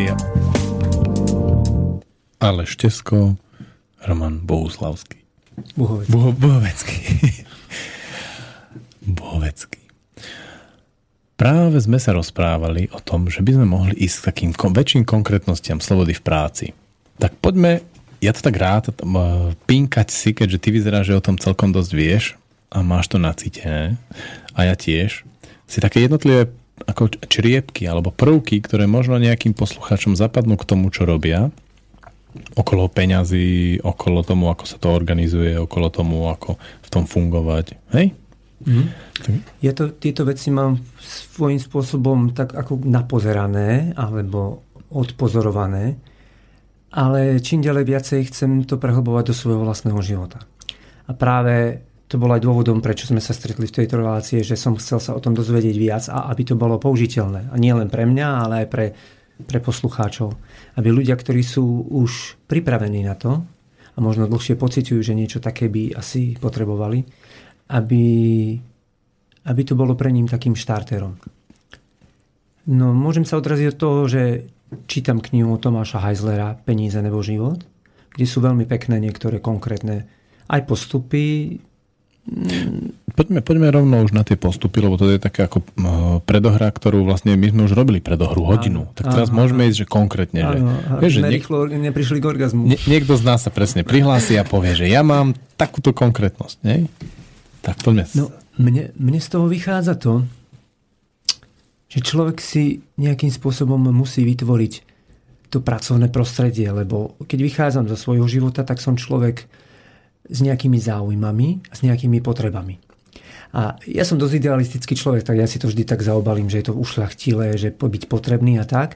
A to určite do istej miery áno, ale musí tam byť zahrnuté aj to existenčné. Peter Živý mi povedal jednu takú vec, že, že človek musí byť pri zemi, aby neodletel hore príliš. Aby, to, aby bol spojený s tou zemou, ako strom napríklad. A zase, aby to nebolo len o pekných rečičkách, ale o to by, by to bolo o konkrétnych veciach nejakých. No, ja napríklad sa, sa zaujímam o nejak, nejakú oblasť a v niektorej oblasti rozumiem. To znamená, že ja budem inklinovať k istému typu prežívania.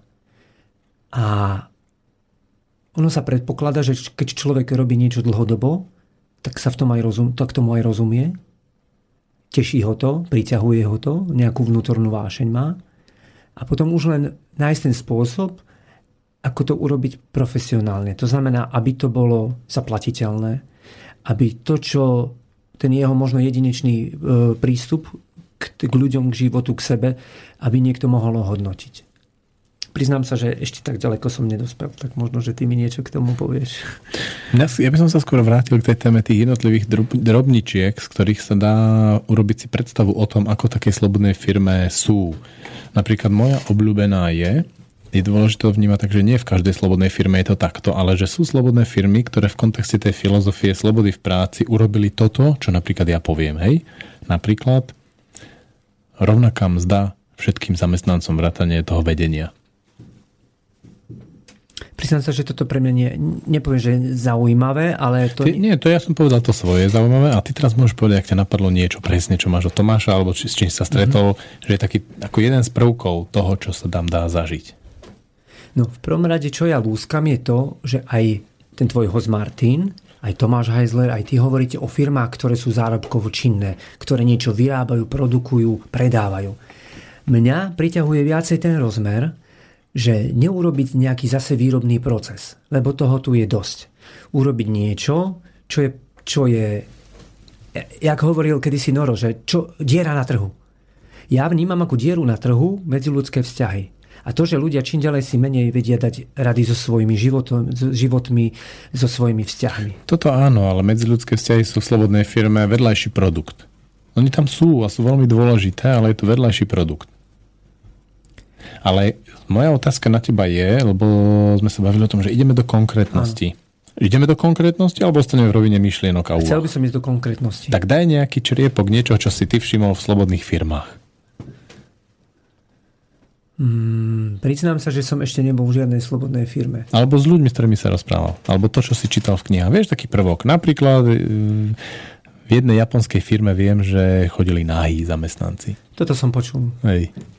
Ehm, možno je to prejav slobody, ale nie je to to, to čo ja osobne očakávam. Jasné, nehovoríme teraz o tých podstatných, hmm. o tom, o tých myšlien. Hmm. Takto, potrebujeme si vyjasniť toto. Ty si tu teraz trošku viac moderátor a ťaháš ten smer. A povedal si, že chceš ísť do konkrétnosti. Áno. Chceš ísť do konkrétnosti? Samozrejme. Dobre, tak poďme na to. Ale keďže som tu moderátor, ja kladiem otázky a ty odpovedáš. OK, tak polož otázku. Uh, sú na Slovensku slobodné firmy? Jasné. Napríklad?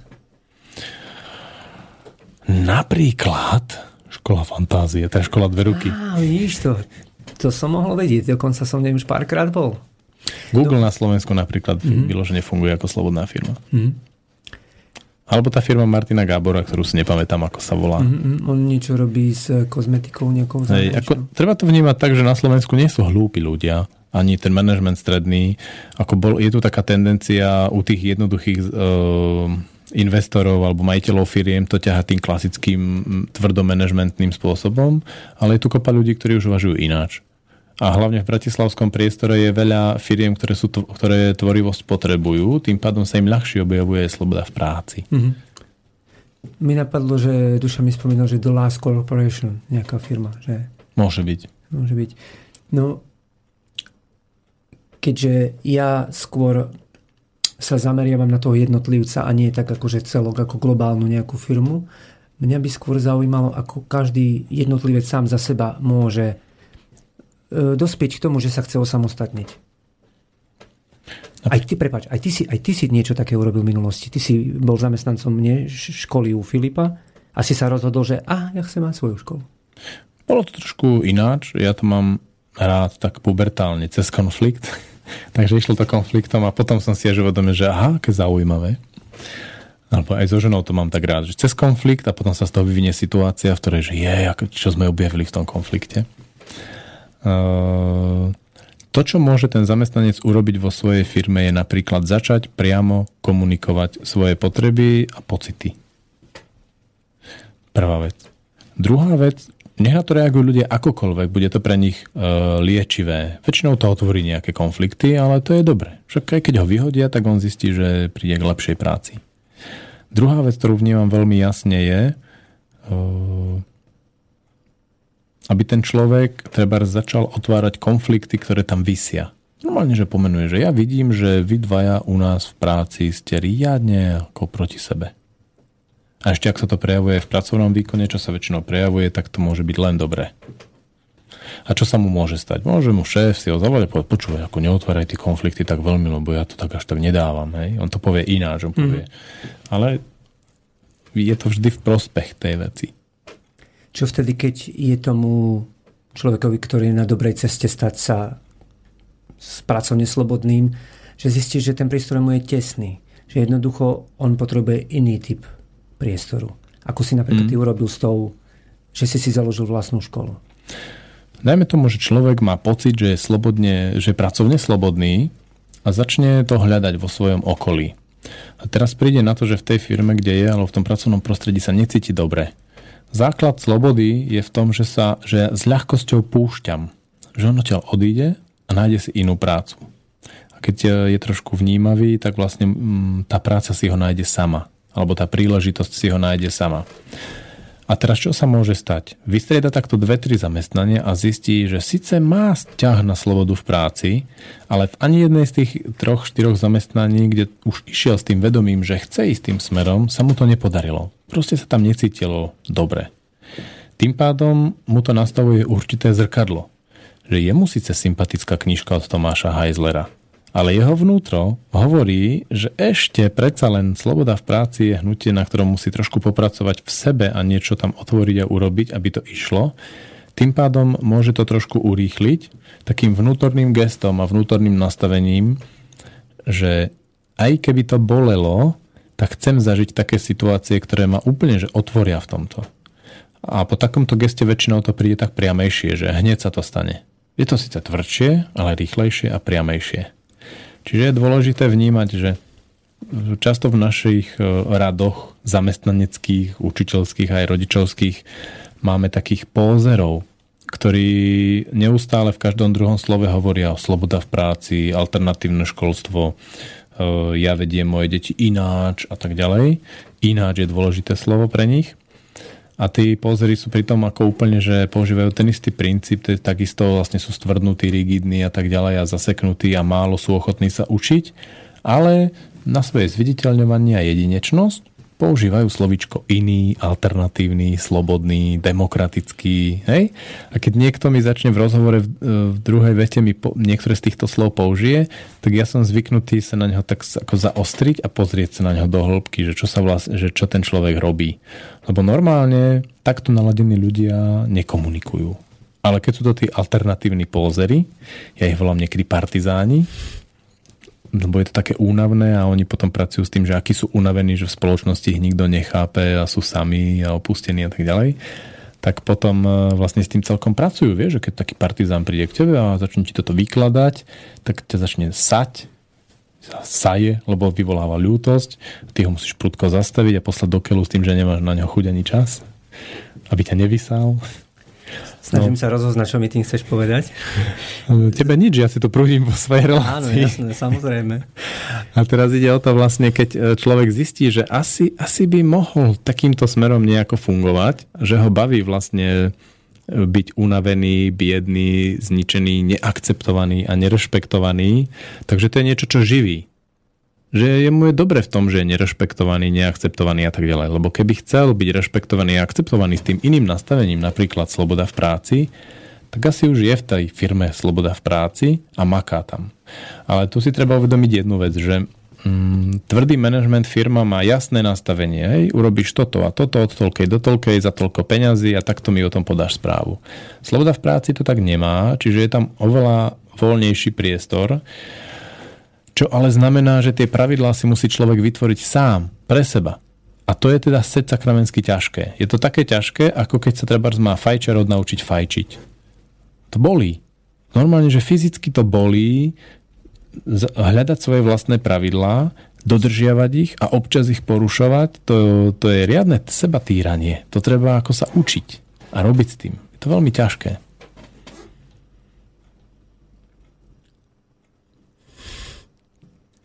Čo k tomu povedať?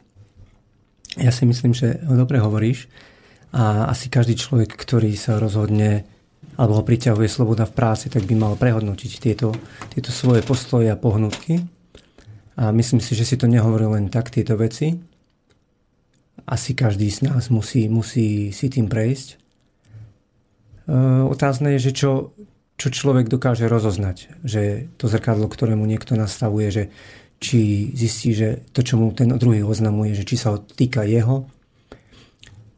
Ale každopádne by som sa vrátil k tomu, že keď človek prirodzene inklinuje k tomu, aby bol samostatný, samostatný vo svojom živote a samostatný aj, aj spoločensky, tak skôr či neskôr bude chcieť niečo vytvoriť. Alebo myslíš, že to tak niek- ne- nemajú všetci ľudia? Poďme to skúsiť. Aj ty si deklaroval, že si trošku taký slobodopracovný. Vlastne ťahá ťa to, ideš tým smerom. Čo chceš vytvoriť ty napríklad tu v rozhlase? No mne sa napríklad páči priniesť taký konštruktívny pohľad, taký spoločenský, vlastne aj tú reláciu, ktorú, ktorú vediem, tak sa snažím doplniť možno v tej širokej škále aby to nebolo čisto iba politické, aby to nebolo čisto o tom, že ako hlboko sme klesli, ale možno, že aké sú tie možnosti, aby sa s tým dalo niečo pracovať.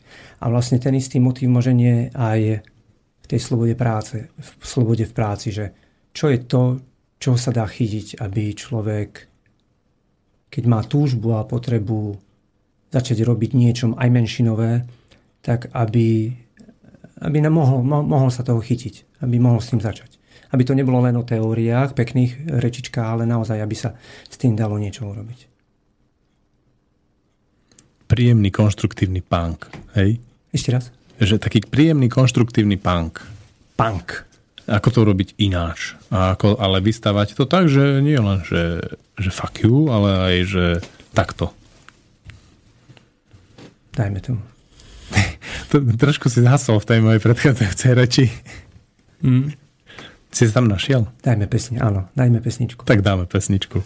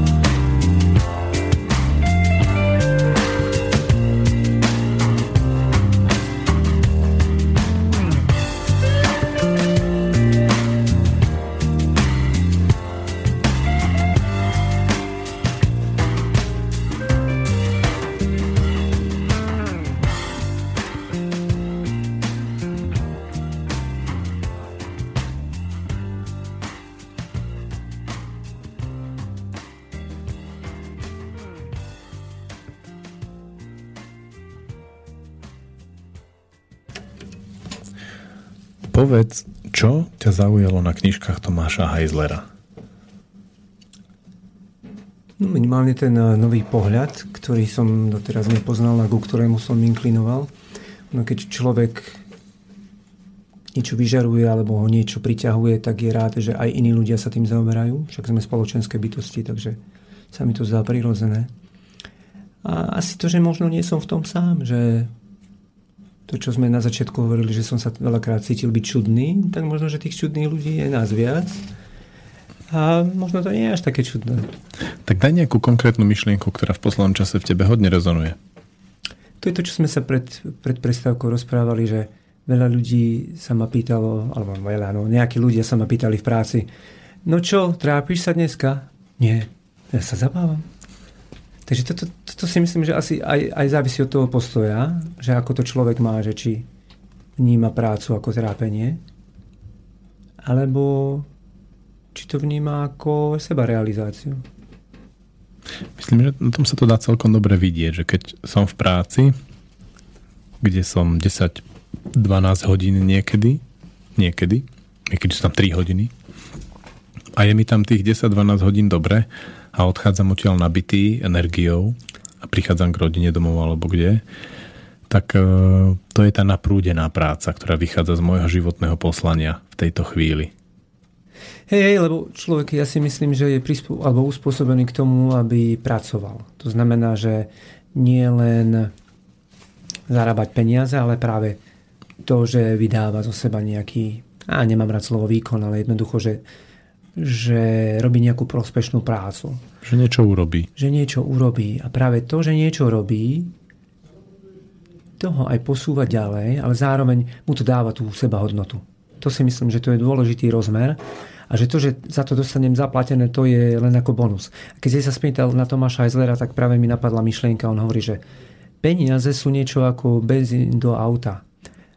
Ty ho potrebuješ k tomu, aby si sa pohol v tom aute, ale nekupuješ benzín preto, aby si mal auto.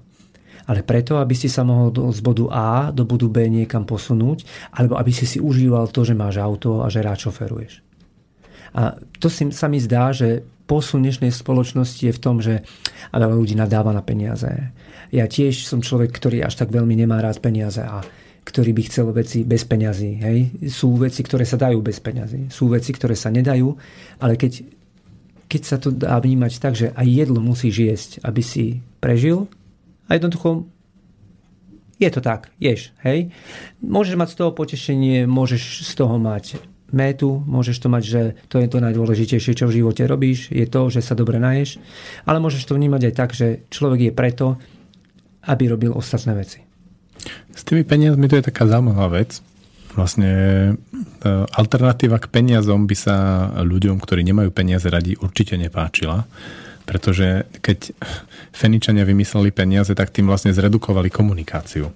Pretože predtým to fungovalo tak, že ja som vyrobil tri poriska na sekeru, ty máš dve ovce hej, ja chcem jednu ovcu za tie moje tri poriska na sekeru, dáš mi on, nie, nie, nie, nie, nie, takto to nebude, vieš, a teraz polhodinová komunikácia o tom, ako to bude, až sa ľudia dohodnú na tom, že ako to bude. A teraz je veľmi dôležité počas tej komunikácie vznikne viac konfliktov, ako to urobiť, aby stále som sa držal v tom, v čom mi je dobre. Že aká je tá predstava o tej sume alebo tom, tej výmene tak, aby mne tam bolo dobre. No a práve toto peniaze hodne zjednodušili, pretože si dám nejakú pevnú sumu, s ktorou som spokojný, som spokojný, som spokojný a zrazu už nie som, tak ju zmením, zvýšim, hej, alebo znížim. A to je na tom zaujímavé. Vlastne hm, trošku, sa, trošku sa dá pripodobniť tá situácia bezpeňažná k tomu, že skúsiť ísť niekde do nejakej kultúry, kde sa ešte stále zjednáva napríklad do ceny a skúsiť si to tam zažiť s nimi. A keď vlastne človeka baví tá komunikácia s tými ľuďmi, napríklad na tureckom trhu alebo tak, a je v tom naozaj dobre, je v tom doma, tak vtedy je podľa mňa pripravený ísť do nejakej bezpeňažnej spoločnosti. Ja, ty si pomenoval nejaké poriská a a ja si myslím, že čo sa týka výmenného tovaru alebo nejakého vyrobeného tovaru, tam je to asi celkom v poriadku. Ja skôr e, sa hľadím na to, že keď chcem ja urobiť nejakú vec, ktorú mám rád a ktorá ma teší a vlastne to, že ju urobím, je pre mňa už tá odmena, tak potom to môže niekedy akože zabiť. Príklad, že by som chcel niekomu Ja sa zameriavam napríklad na seba hodnotu človeka, že by som chcel niekomu e, pomôcť psychicky. Že jednoducho ho chcem utešiť alebo že vysvetliť mu isté veci. Pre mňa je nepredstaviteľné, aby som od neho písal peniaze. Lebo za prvé ja som to zadarmo dostal, možno nejakými skúsenosťami, ale zároveň ja mám pocit, že by som to celé pokazil. Takže áno, peniaze by boli podľa mňa v poriadku, ako výmenný, alebo teda nie výmenný obchod, ale za tovar nejaký, konkrétny tovar, ktorý je vyrobený. Ale zároveň si myslím, že nejaká alternatíva, čo sa týka zaplatenia práce, lebo kde je cena, alebo aká je hodnota tej práce. My vieme, že v Rakúsku, na Ukrajine, v Čechách, v Maďarsku, v Polsku je za tú istú prácu úplne iná cena. To znamená, kto, stav, kto stanovuje tú cenu a čo má byť a keď je pre, človek, pre človeka len e, finančné hodnotie, motivácia, tak ako potom e, je ten rozmer, že chce do, čo najlepšie urobiť tú prácu. To je práve to, že základným takým ako pilierom toho, kto určuje tú cenu práce, je ten majster, ktorý tú prácu robí. Napríklad ty si moderátor tu v rozhlase a v istom okamihu by si vlastne mal za to vypýtať peniaze, lebo ak nie, tak e, sa zač- začnú diať také zvláštne veci v tvojom živote. Hej? A tak je to vlastne s, s poslaním, že človek, keď je, je blízko svojho poslania, tak tým, tie peniaze k nemu nejako prídu, alebo chcú prísť, v prípade, že s peniazmi nemá konflikt, ak má konflikt, tak môže byť aj v poslaní a môže byť úplne bez peňazí a nie je to dobre, nie je mu v tom dobre, napriek tomu, že robí to, čo ho baví. Uh, ale keď nie je s peniazmi konflikt, oni si nájdu cestu. A čo je pre mňa pozoruhodné, keď som sledoval príbehy ľudí vlastne v, tejto oblasti, že vošli do nejakého svojho poslania a peniaze k ním začali ísť, oni niekedy idú úplne z inej strany. Že ty chceš niečo robiť a zrazu úplne niekto iný, úplne nesúvisiaci s týmto ti tie peniaze dáva a tým vlastne je to úplne inde a tým ešte to komplikuje celá tá téma tých, tých peňazí a zároveň toho, čo robím. Toto mi napadlo, to si mi dá sa povedať, že nahral na smeč, lebo mne to už v minulosti napadlo, že v stredoveku bola bežná vec, že umelci mali svojich mecenášov, donorov, ktorých ich financovali, pretože oni sami nedokázali nič vytvoriť, ale tak trošku tajne potichu závideli, že tí, ja neviem, básnici alebo sochari, umelci, oni tvoria niečo, čo po nich zostane. A oni chceli byť s tým spojení. To znamená, že ja neviem, Medičiovci, alebo že že Ruben sa pozná každý, hej, Michelangelo každý. Ale že čo bol ten financmeister, no to nie vždy sa vie. To znamená, že oni chceli sa zviditeľniť a oni radi poskytli tie peniaze. A ešte mi napadol ďalší rozmer, že keď sa hovorí, že história sa opakuje, tak keď Ježišovi súputníci chodievali po svete, to boli tesári, rybári, neviem akí majstri, a ten čas, ako nie, nikde sa to konkrétne nepopisuje, že, že čo robili za ten čas, ale zrejme, keď chodili po cestách a robili nejaké dnešným moderným jazykom povedané workshopy, tak zrejme nepracovali. Ale niekto im zaplatil za tú ich činnosť, nazveme to misijnú činnosť. Ale oni odovzdávali nejakú hodnotu. Oni boli prospešní.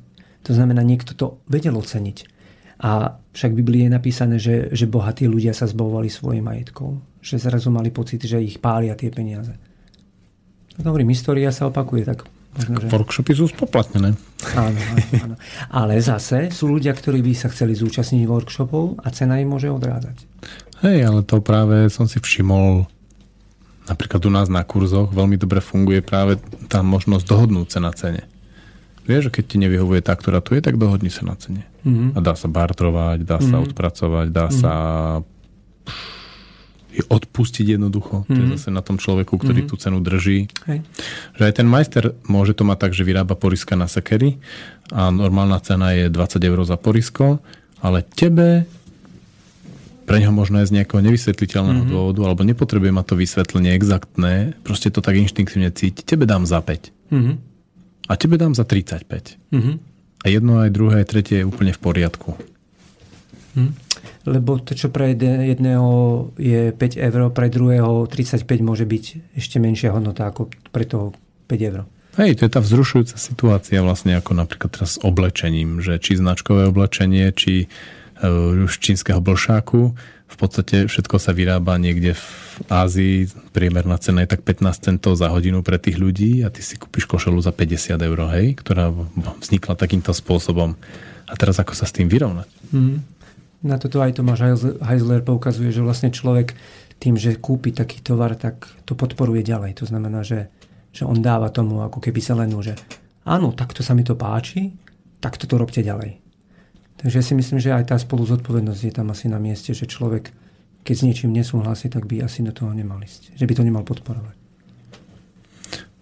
To je napríklad s jedlom. Že dnes je skoro úplne nepodstatné, akým štýlom e, sa človek stravuje, ale je veľmi kľúčové, že odkiaľ tá vec, ktorú je, je. Či pozná jej históriu a či vie, odkiaľ to prišlo. Že či to prišlo z nejakej veľkochovnej farmy plné rôznych chemikálií a antibiotik a iných vecí alebo je to niečo vypestované normálne, že na lúke si to behalo a potom to niekto zabil. Mm-hmm. Keď to spomínaš, tak tá cena toho tovaru alebo hodnota toho vyprodukovaného je neporovnateľne iná, keď niekto to robí aj poctivo a potom ja osobne som ochotný dať vyššiu sumu za to. A mne osobne tam vystáva to, že vzťah medzi tým človekom, ktorý to vyprodukoval a medzi mňou ako odberateľom. Tak ako keď sme spomínali, to tá manželka, ktorá navarí z láskou večeru a ten manžel príde unavený z práce a on, pre neho je to prejav lásky. Alebo zároveň prejav odporu alebo niečo iného, keď to odmietne. To je pre mňa veľmi dôležité. Ja mám hodne rád nosiť veci, ktoré majú príbeh. Napríklad, že si kúpim topánky, ktoré sú aj drahšie, ale ručne šité od chlapíka, ktorého poznám alebo mám taký opasok od e, maďarského majstra, ktorý mi bol veľmi sympatický. A popri tom predávaní vlastne mi ho upravoval a sme sa rozprávali a ten opasok nosím nesmierne rád. Áno, áno. No a to súvisí s tou slobodou v práci, pretože ten človek robí niečo, čo miluje a robí to najlepšie, ako to vie. A ty vlastne ty to prezentuješ. Ty, že to nosíš, že to s hrdosťou nosíš, ty vlastne prezentuješ jeho prácu, aký je skvelý. Preto myslím, že je dôležité, aby sa ľudia mohli venovať remeslám a zase z tých manufaktúr a fabrík sa to trošku vrátilo čo, čo najväčšej miere k remeselníkom, ktorých produkty budú trojnásobne drahšie, ale budeme ich trojnásobne radšej nosiť. No, lebo je tendencia, keď sa to všetko vyrába v Ázii, v Číne a v Indie, že budú tlačiť na cenu. To znamená, to bude lacnejšie, lacnejšie, lacnejšie. A ten, kto pozná dobre matematiku, vie, že nemôžeš urobiť za príklad poviem 100, 100, e, za 1 euro niečo, čo má hodnotu 100 euro. Znamená, že ty môžeš tlačiť cenu akokoľvek nízko, ale vždy budeš na tom šidiť. To znamená, že vždy to bude nejakým spôsobom uklameš. Jak sa robí jahodový džem z jablk a z nejakých esencií. Hej? No tak doma by si si neurobil uh, jahodový džem z jablk. A z tých chemikálií, čo sa tam pridáva. Áno, ale minimálne, keby si aj nedal chemikálie, ale keď je to z jablk, tak to nebude chutiť ako jahoda, musí tam byť nejaká vec, ktorá sa k tomu aspoň priblíži. Hej? Nejaké dochucovadla alebo nejaké klamstva. Nazvime to, že klamstva. Plnidlá sa to volá oficiálne. No, keď no, je na výrobku plnidlá, no. tak už viem, že jem.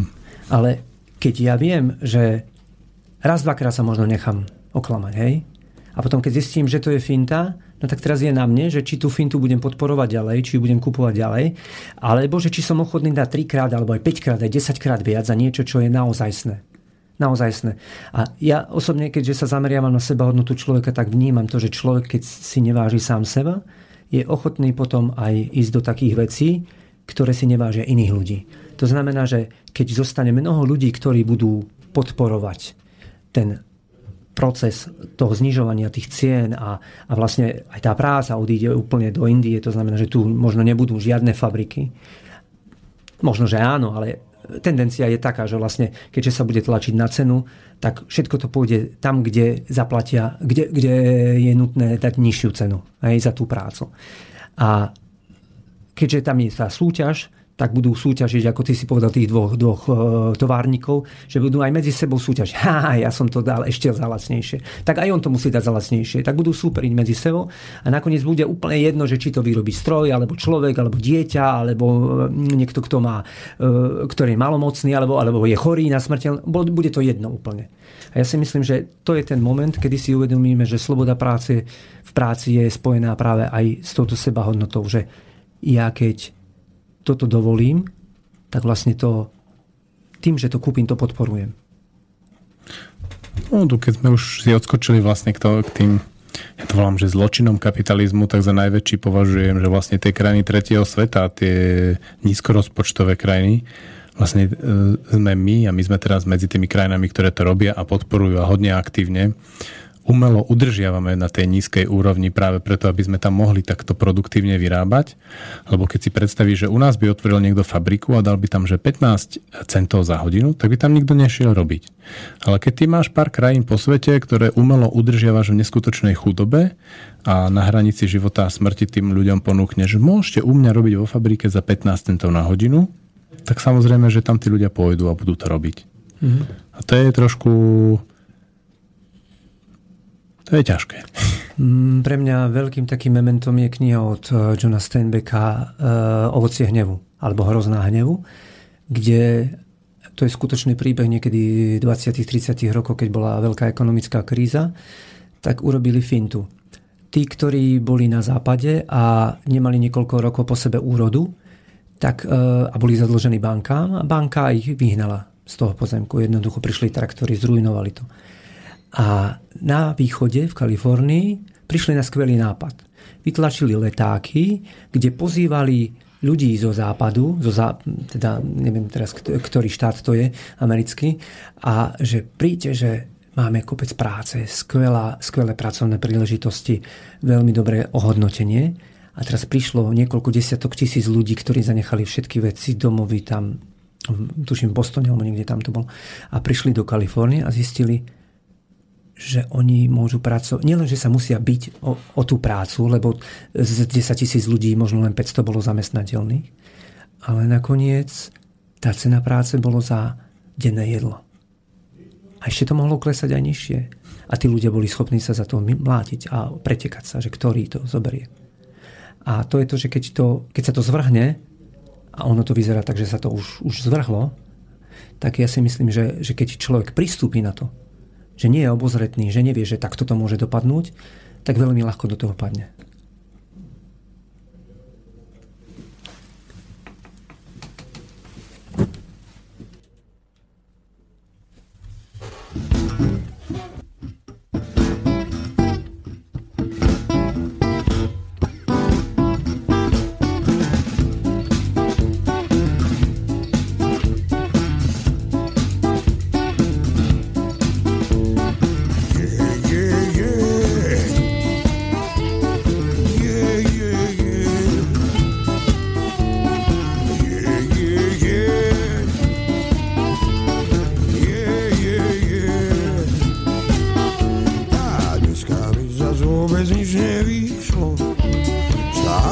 światło wbrew chaosom lęku. A za cukr jadny niż nie urobił, drinki popijam sycolinie.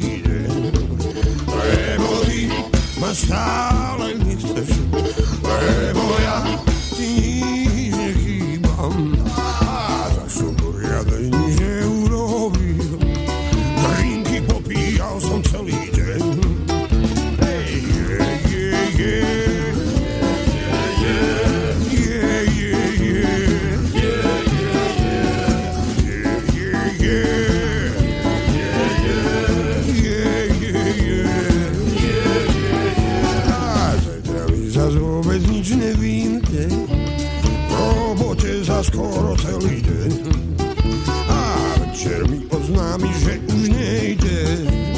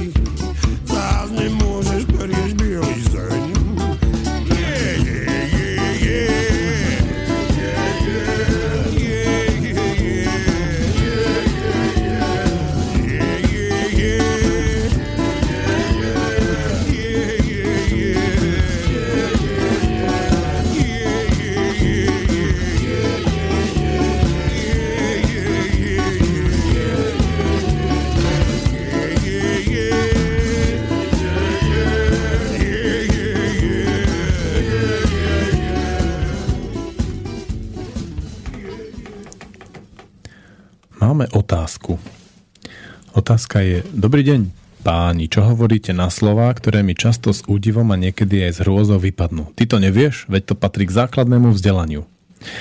Štefán, poslucháč, ktorý poslal túto otázku, asi naráža na to, že keď e, deťom dáme možnosť voliť si tie svoje veci, tak asi niečo z toho základného vzdelania im vypadne. Ale moja skúsenosť je, že základné vzdelanie sa dá kedykoľvek zabudnúť alebo kedykoľvek naučiť. To vidno na dospelých ľuďoch, ktorí často z tej základnej školy sa veľa toho nemajú, alebo naopak na dospelých ľuďoch, ktorí s veľkou chuťou a energiou sa naučia aj celkom veľké a zložité veci. Napríklad pri objavovaní novej práce. Z toho mi vychádza, že ten pohľad je taký encyklopedický, že všetci vedia všetko a zároveň nevedia nič a z každého vedia len trošku, ale to je také nepoužiteľné v živote. A ešte mi napadá, že ľudia, čo krížovky lúštia, oni vedia, oni vedia veľmi veľa odpovedí, takých, ktoré sú, že ako sa čo povie, alebo že koľko, aké, aké slovo na 5 písmen, alebo tak. Ale zase sa mi to nezdá použiteľné v živote. Že človek, ktorý k niečomu inklinuje, k nejakému smeru a je v niečom dobrý. To je taký príklad, že nejaký vrcholový športovec, ja neviem, že Michael Jordan alebo tak, ja si myslím, že on nemusel byť dobrý z matematiky. A, a nikto ani nevie o ňom, že aký bol z matematiky, ale vie, aký bol basketbalista. Spomenul som si na jednu príhodu s jednou mojou kolegyňou, ktorá si doplňala to základné vzdelanie a používala to doplňanie základného vzdelania ako dospelá na to, aby vlastne premostovala a vytvárala vzťahy.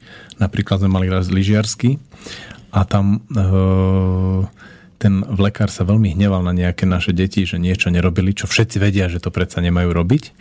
A keď ona tam bola, tak s veľmi zvážnou tvárou, že toto sme naozaj nevedeli. Vysvetlite nám to. A teraz on ako tak zastavil sa, pozrel na ňu, myslí, videl, že to myslí naozaj vážne, žiadna ironia satyra a vysvetlil to. Takú tú úplne bežnú vec, ktorú všetci vedia.